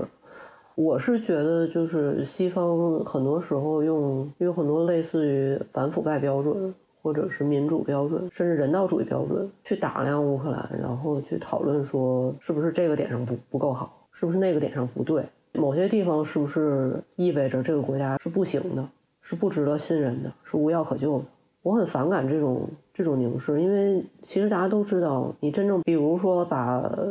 两万个美国人放到乌克兰任何一个镇上去，哪怕不在前线，你哪怕是利沃夫，社会秩序早就崩了，完全可以设想，百百分之百会崩的。在这种情况下去讨论说乌克兰是不是在某一个点上做的不合适？我我觉得这个审视的眼光现在本身非常站不住脚，因为其实没有其他任何现在能发生的国家在经历乌克兰在经历的事情。就当然了，就是的确存在非常多的不尽如人意的地方。其实之前刚刚我们也聊了很多，就乌克兰发生了很多不让人愉快的事情，发生了很多不让人愉快的变化。但还是那句话，就是你不能指责一个要饿死的人吃相不好看。你可以说，就是某一个点上他们是有问题的，但是在讨论这个事情的时候，说话的人真正去帮助他们了吗？恐怕大多数时候是没有。那在这种情况下，你去你去审视一个在战争中的国家，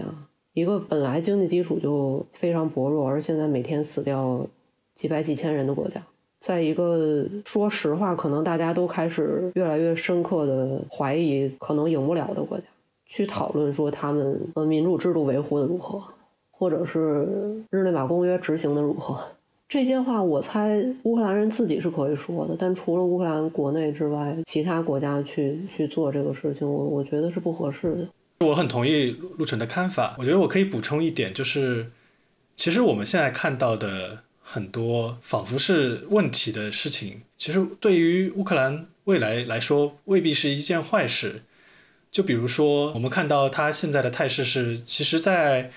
二零二三年，他的民主生活又逐渐的回归了。但是民主的回归的一个表现，就是反对派开始重新冒出来。开始不像二零二二年那样完全是一个沉默或者团结的这个状态，他开始积极的批评当局。但是这个事情我不知道在战争状态下到底需不需要这个事情。但是如果单纯从民主发展的角度来说，这应该还是个好事情吧？至少至少又有人来出来批评了，是吧？而且其实乌克兰现在政治的格局还是有一个很大的特征，就是虽然我们看到说泽连斯基在二零二三年他的支持率比去年下降了很多，支持率比军队要低得多。但是乌克兰的基本上所有反对派政党，它只有叫 anti rating 的东西，就是负面评价，就是他们的支持率几乎总是很低很低。所以民众即使就是对泽连斯基的支持率已经降低了，但是民众还是意识到比那些人还是要好一点。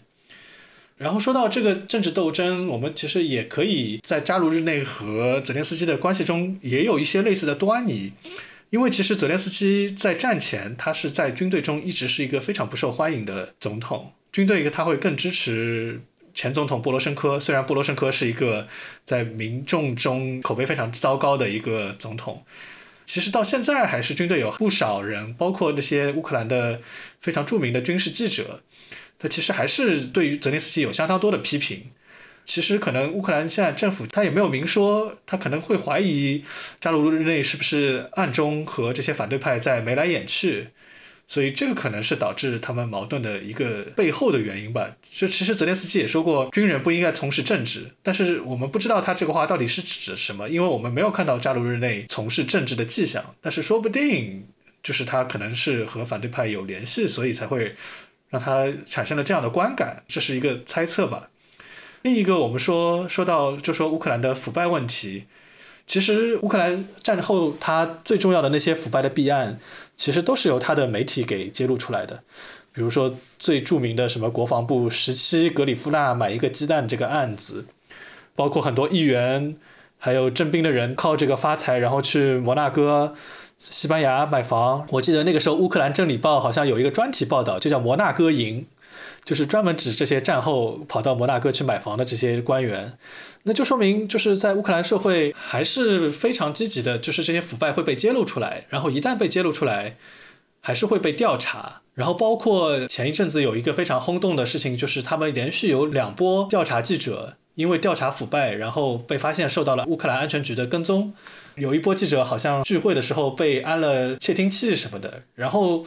结果他们自己爆出来这个事情之后，又引起了非常大的风波，然后导致了乌克兰安全局的相关的官员被解职。就这个其实，虽然我们说看到了问题，但是我们看到乌克兰社会还是在非常努力的想要改善自己或完善自己，还是在非常艰难的在这个状态中再往前进，对吧？这个其实是一个非常不容易的事情。还要说一点，就是在战时反腐，它本身可能有技术上的问题，因为有的岗位它是非常需要。专业技能的，如果你仅仅是因为它腐败就把它全都革职的话，可能换上来的一些人就根本做不好这个事情。最典型的例子就是在去年年中的时候，由于负责各地负责征兵的官员腐败实在太严重，然后泽连斯基就把所有的相关的这个整个征兵系统全都洗牌了，然后换上了前线的战争英雄去当那个征兵的工作。结果没想到，其实就这些人他并没有从事相关行业的经验。然后给乌克兰的征兵工作之后，其实带来了非常大的困难。包括前一阵子，好像华盛顿邮报还有篇报道，采访了在前线的士兵，他们就说，自从这个征兵的人，这些腐败的征兵的人被撸掉之后，我们的士兵就少多了，就越来越困难了。把话题往回拉一拉，就是关于就是乌克兰的变化。公爵刚才说了很多细节，就是整体来说，能感觉到乌克兰还是在非常迅速的欧洲化。它其实是越来越像欧洲，就是离俄罗斯越来越远。在战争里面也是这样的，就是你能感觉到它是离俄罗斯越来越远。但我现在非常怀疑，就是我诚实的说，我现在非常怀疑这种分散的、松散的这种结构在战争里面会不会更吃亏？因为其实有一些比较坦诚的消息是是认为说，如果现在俄罗斯攻击欧洲，其实欧洲没有办法自保。从军事上来说，从硬的条件上来说，欧洲是没办法的。那在这种情况下，就是俄罗斯已经证明了，它以一种高度中央集权的方式，其实他能够在战争里面抢到更有利的位置。那么乌克兰现在的这个这个状况，就刚才公爵有提到，就其实已经有人在问说，是不是我们民主化的太过了，是不是我们给你们太多自由了？但我就是不带感情立场的说这件事的时候，我会想问，实际上事实是不是的确如此？一个这样的。政治制度一个这样的政治气氛，其实是需要非常高的代价去维持的。乌克兰现在有没有这样的基础和条件，或者说其他的国家有没有给他足够的支持，让他去维持这样的条件？我我我现在本身是非常怀疑的。我们能不能真的就简单的相信说，欧洲是更先进的，欧洲是相对来说更好的发发展方式？如果乌克兰变得更像欧洲，就意味着乌克兰会有更好的未来。对于个体来说，肯定是这样的，就是不用怀疑。毕竟我们刚听完这个跨国追捕歌手事件，应该没有人想要把自己置于那样一个环境里。但其实对于政治和战争来说，逻辑可能是不一样的。我我没有答案，我我只是非常怀疑这个问题很很困难，非常困难。就是如果真正认为某些价值观是值得捍卫的。其实真的应该正视这种所谓捍卫价值观需要付出什么样的代价。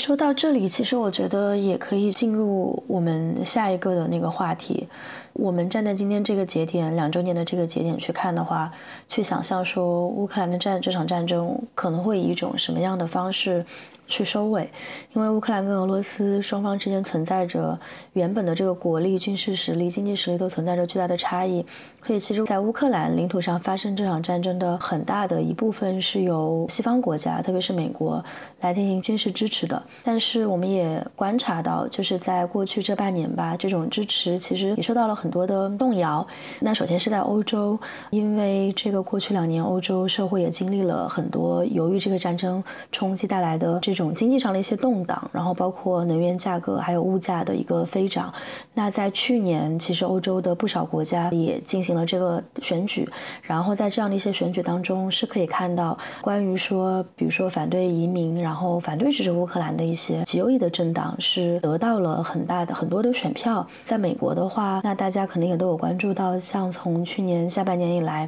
随着这个巴以冲突的加剧，那其实在美国也是分走了很多对于乌克兰。这场战争的支持的一个关注，由于美国今年也会举行大选，我们也知道这个特朗普跟普京的关系一直还比较暧昧，他对俄罗斯关系也很暧昧，所以就是种种事件的影响以及事件可能正在发酵。那如果我们站在今天的时间点上去想象一下。就乌克兰战争可能会以一种什么样的方式结束？你们觉得可能会有哪一些因素？你们觉得这个结束的方式可能会是什么？就有可能会很不好听。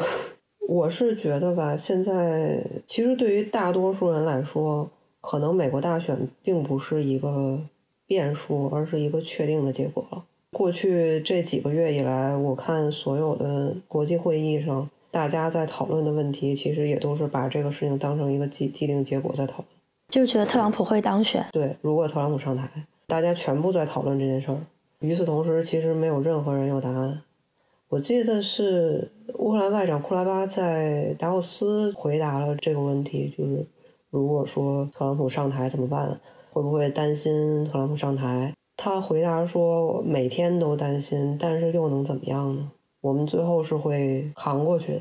当然，其他国家没有他话说的这么的土，但是其实大家的答案是差不多的。如果说最后发生了这样的情况，那么大家只能接受，恐怕是最坏的结果。对于乌克兰战争来说，最坏的结果其实没有没有什么可争议的点，对吧？最后一定是乌克兰失去相当大面积的领土，很有可能没有办法维持当前的政府。应该会更换一个其他人，然后有可能会因此出让很多政治上的权利，包括就是关于跟北约的关系之类的。当然还有更差的，更差的就是有可能会整个被俄罗斯吞并掉。这些前景其实都可以想象，而且其实都并不遥远。梅德韦杰夫前两天刚刚宣布说，就俄罗斯是准备打掉整个乌克兰的，所以在这种情况下。接下来的情况就是俄罗斯很快会跟北约面对面。我觉得这整个的前景都并不需要我去表达我的观点，这是一些既定事实，对吧？接下来就是俄罗斯会跟北约面对面，这个未来我不知道现在的欧洲和美国的当权者和精英们是不是能够接受。我自己的想法跟库雷巴是一样的，就是不接受能怎么样呢？在我的角度，在乌克兰的角度，的确是做不了什么的，是是真的没有办法。我现在就想知道，如果说西方的一部分人，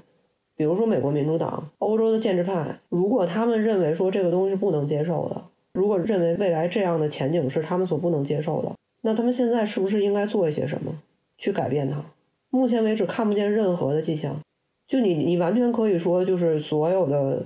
公开层面的表态里面，大家都在重申对乌克兰的支持，大家都在重申我们不能允许俄罗斯赢。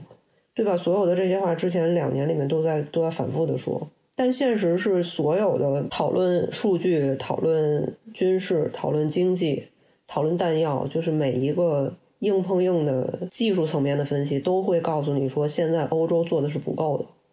欧洲做了什么去改变他们？没有。前两天有一个非常好笑的一个新闻，是德国的最大的军火商莱茵金属。在应该是下下克森，我忘了，就是在德国境内接近丹麦的地方，开设了一个新的弹药厂。这个弹药厂的揭幕是包括丹麦总理，然后包括德国首相舒尔茨他们几个人一起去参加了。然后莱茵金属的这个总经理在之后接受了一个一个访谈，就是他讨论说，我们现在有了这个新的弹药厂，我们现在可以恢复弹药的生产。所有的这些生产线将会在三三到四年以后完成，但是如果要相当于把欧洲，然后把德国发展到一个能够对抗俄罗斯的状态，我们可能需要十年。神奇的是，他在说这个事儿的时候，他是为了表达他的乐观，就真的很好笑。我看那个我看那个采访的时候，我真的觉得就是你是认真的吗？三到四年去建一个弹药厂，十年去改变欧洲当前的防务状态。而且这是一个，他他是拿这个事儿当一个积极的变化，当一个甚至是当一个成绩在说。乌克兰还能这样维持三到四年吗？所以就是，就我这边话真的会非常不好听，但是我我我找不到其他的表达方式。我我觉得欧洲和美国加到一起，就是两边都不想付出任何实质性的代价，然后就希望自己能够赢得最后的胜利。他们希望所有的这些硬的代价都由乌克兰自己来付。那在这种情况下，其实未来真的是可见的。我觉得对于大多数，就你不需要有多少专业领域知识，你不需要对这个领域有多么熟悉，这个未来是完全可以想见的。那么对于这样的未来，他们能不能接受？我能接受，我是完全可以接受的，因为不接受又能怎么样呢？但我不知道他们能不能接受。我的预测可能会比陆晨还是稍微乐观个一丢丢。先从不乐观的那方面来看的话，当然，我觉得你指望俄罗斯会退出，似乎是越来越。不可能。首先，比如说从那个人接受卡尔森的这个采访里面可以看出，他是完完全全沉浸在了他的整个宏大历史叙事的这个平行宇宙里面，他就他就活在他的这个梦的世界里面，肯定是梦想着一定要拿下基辅，不然是誓不罢休的。他我们就别指望了，是吧？那俄罗斯的那些上层精英。他们是虽然就是战争让他们在经济上有很多损失，他们也知道这个对俄罗斯是不利的，但是他们心里也是知道，一旦俄罗斯战败，那等待他们的命运最好的情况下是和米洛舍维奇一样，那坏一点的情况就可能是像萨达姆和卡扎菲一样，所以他们也会不惜一切代价拉上整个国家来豪赌，来给自己垫背。那我们刚才也说到了俄罗斯的底层。反而可能会因为战争的影响，给他们带来了实切实的好处。他们因为，比如说家人阵亡了，他们可以拿到一笔很大的抚恤金。通过家人的阵亡，反而给他们带来了脱贫。就这样的人来说，战争他们也不愿意去退出这个战争。那最悲惨的当然是俄罗斯的那些臭知识分子和臭中产，对吧？不仅要被抓，然后要良心煎熬，然后物质上也要受伤，还因为反战还要被没收财产等等等等。当然，就是这个臭知识分子和中产的声音，从来就是没有人在意的。大家也只能夹紧尾巴做人，把头埋在沙子里面，埋得更深一点，静静的等待一切，也不知道什么时候结束。但是另一方面，我看到的关于欧洲和美国的弹药生产的数据可能会稍微乐观一点，他们还是在努力的，而且这个努力还是体现在它的每年的产量上面。虽然也不知道这个产量能不能追上俄罗斯的产量，对吧？但是至少还是还是有个盼头的吧，只能这样说。然后我们现在如果看数据的话，其实我们可以看到，二四年俄罗斯它的预算的国防拨款差不多是一千亿美元。那乌克兰我们现在可以看到他在等，不知道能不能等到的这一笔美国的六百亿美元。那再加上欧盟的这一点。至少可以让乌克兰在最好的情况下可以逼近俄罗斯的国防预算，但是考虑到乌克兰它的生产啊什么各方面有更多的活力、活性、松散性，它一开始在二零二二年也让我们看到了它四两拨千斤的这个实力，我们可能嗯，它也不需要就是预算一定要超过俄罗斯，它才能打得过它，是吧？那至少二零二四年。唉，怎么说呢？就我觉得，我们最好不要指望战争在二零二四年结束，因为如果战争在二零二四年结束的话，那最大可能它的结果会是对乌克兰而言是一个非常悲惨的结果。那再往后拖了两年，说不定情况就会好一点，就是欧盟的产量上来了，然后乌克兰，我们看到就是有报道说乌克兰自己正在努非常努力的重建自己的国防工业，他已经意识到靠别人最终还是靠不住的，还是要靠自己。那可能再过几年情况会好一点，然后我们又看到很多经济学家在那里很乐观的预测说啊，这个俄罗斯这个样子挺不了两年的，这前两年还能挺一挺，到第三年肯定是它这个模式是无法维系下去的。但是问题是，同样的经济学家在一开战的时候就很乐乐观的说，这个俄罗斯的经济撑不过两周的，对吧？然后到二零二零二二年结束的时候，他们说啊，那二零二三年肯定是撑不过去的。那现在到了二零二四年，他们好像嗯说可以撑两年了，不知道，好像还是给我们一点希望的吧。但是 anyway，我觉得，唉，怎么说呢？就像纳瓦利内教导我们的那样，不要绝望，要心怀希望，还不一定会那么糟糕的。我觉得公爵你真的已经很努力了。啊，我只觉得抱歉，我又给大家传达了一些非常丧的信息。战争打到这个时候，其实就连我靠这个吃饭的，我都没有办法一直维持对他的高关注度。呃，一方面是因为就是进展很很小，然后很缓慢；另一方面是他的确造成很大的情绪上的压力，就是如果你每天都关注他，你会觉得不想活了。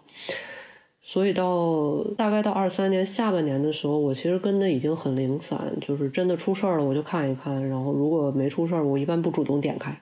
但是最近的，就是因为两周年，然后也因为最近跟就是大家交流会比较多一点，逐渐有那种又被拽回去了的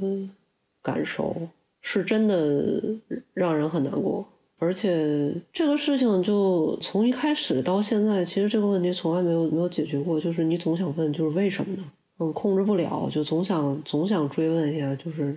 为什么呀？然后每一次都没有答案。但是的确，就虽然没有答案，但是我们也我们也走到现在了。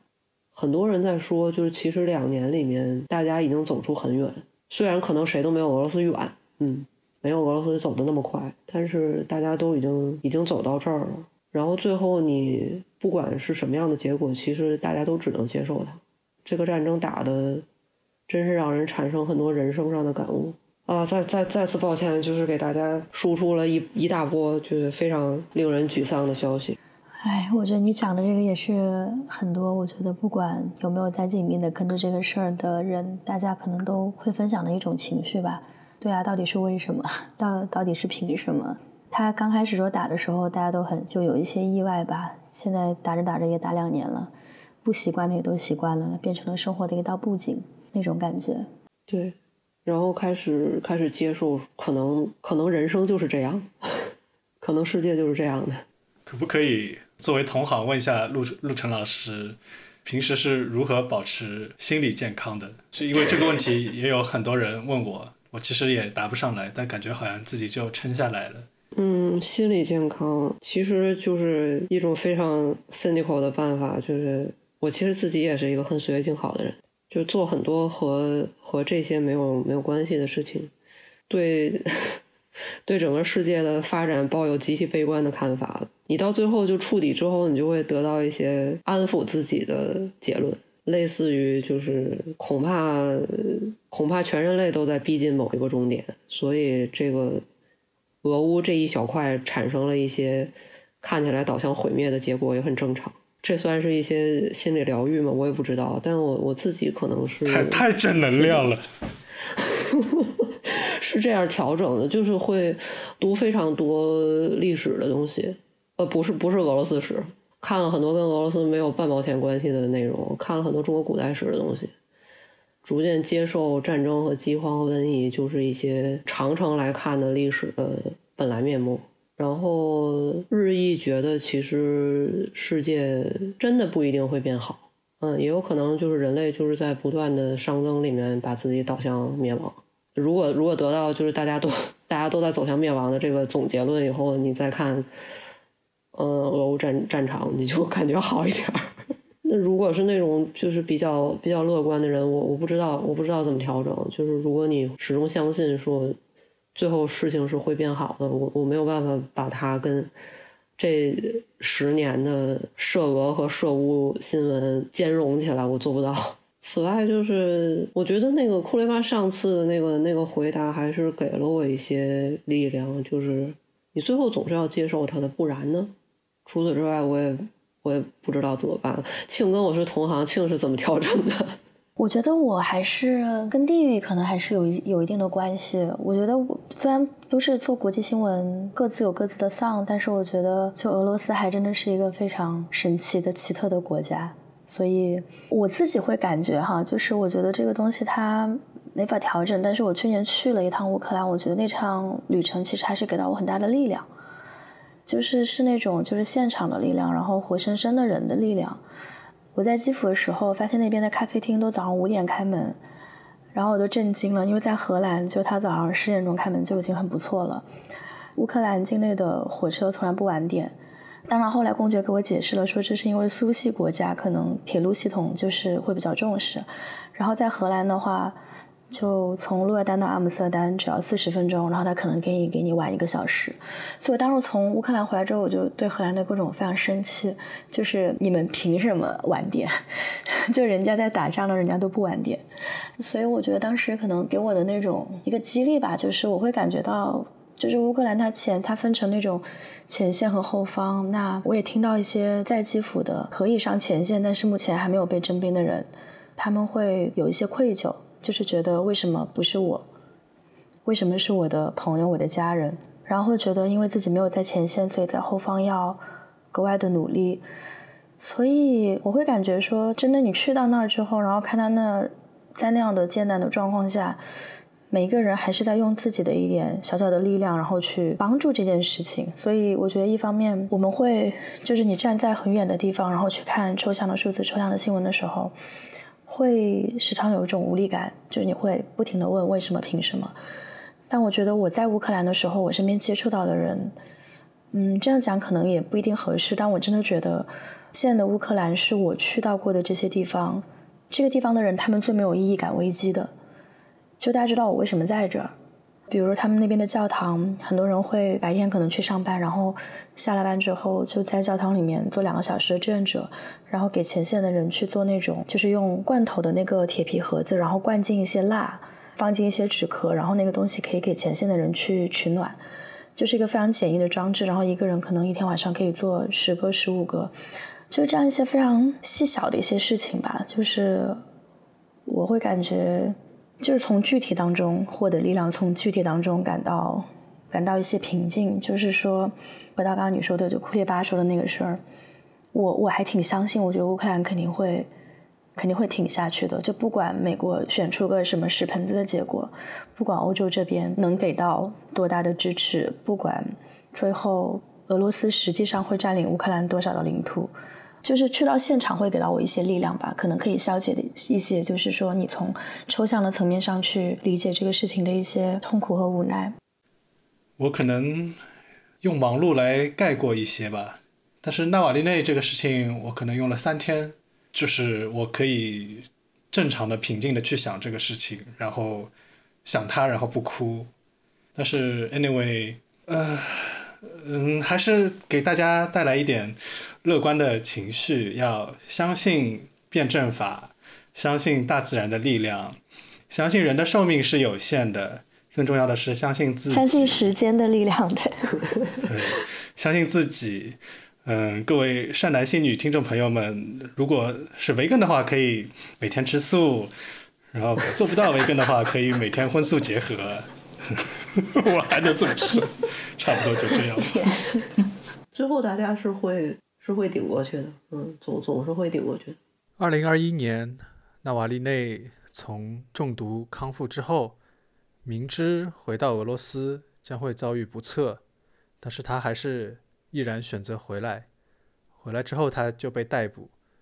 然后在一次逮捕之后的庭审中，在他的最后发言里，他说：“我收到了很多信，其中很多许多信都是以‘俄罗斯将会自由’这句话结尾。我同意这句话，但是这句话本身不应该成为一个目标。”因为我希望的是俄罗斯富裕，希望的是巴拉巴拉巴拉巴拉巴拉。然后他说，现在的俄罗斯在一切方面都很不幸，我们什么都有，但是我们是一个不幸的国家。无论你打开什么俄罗斯文学，那里面只描述苦难。所以我提议把这个口号改成，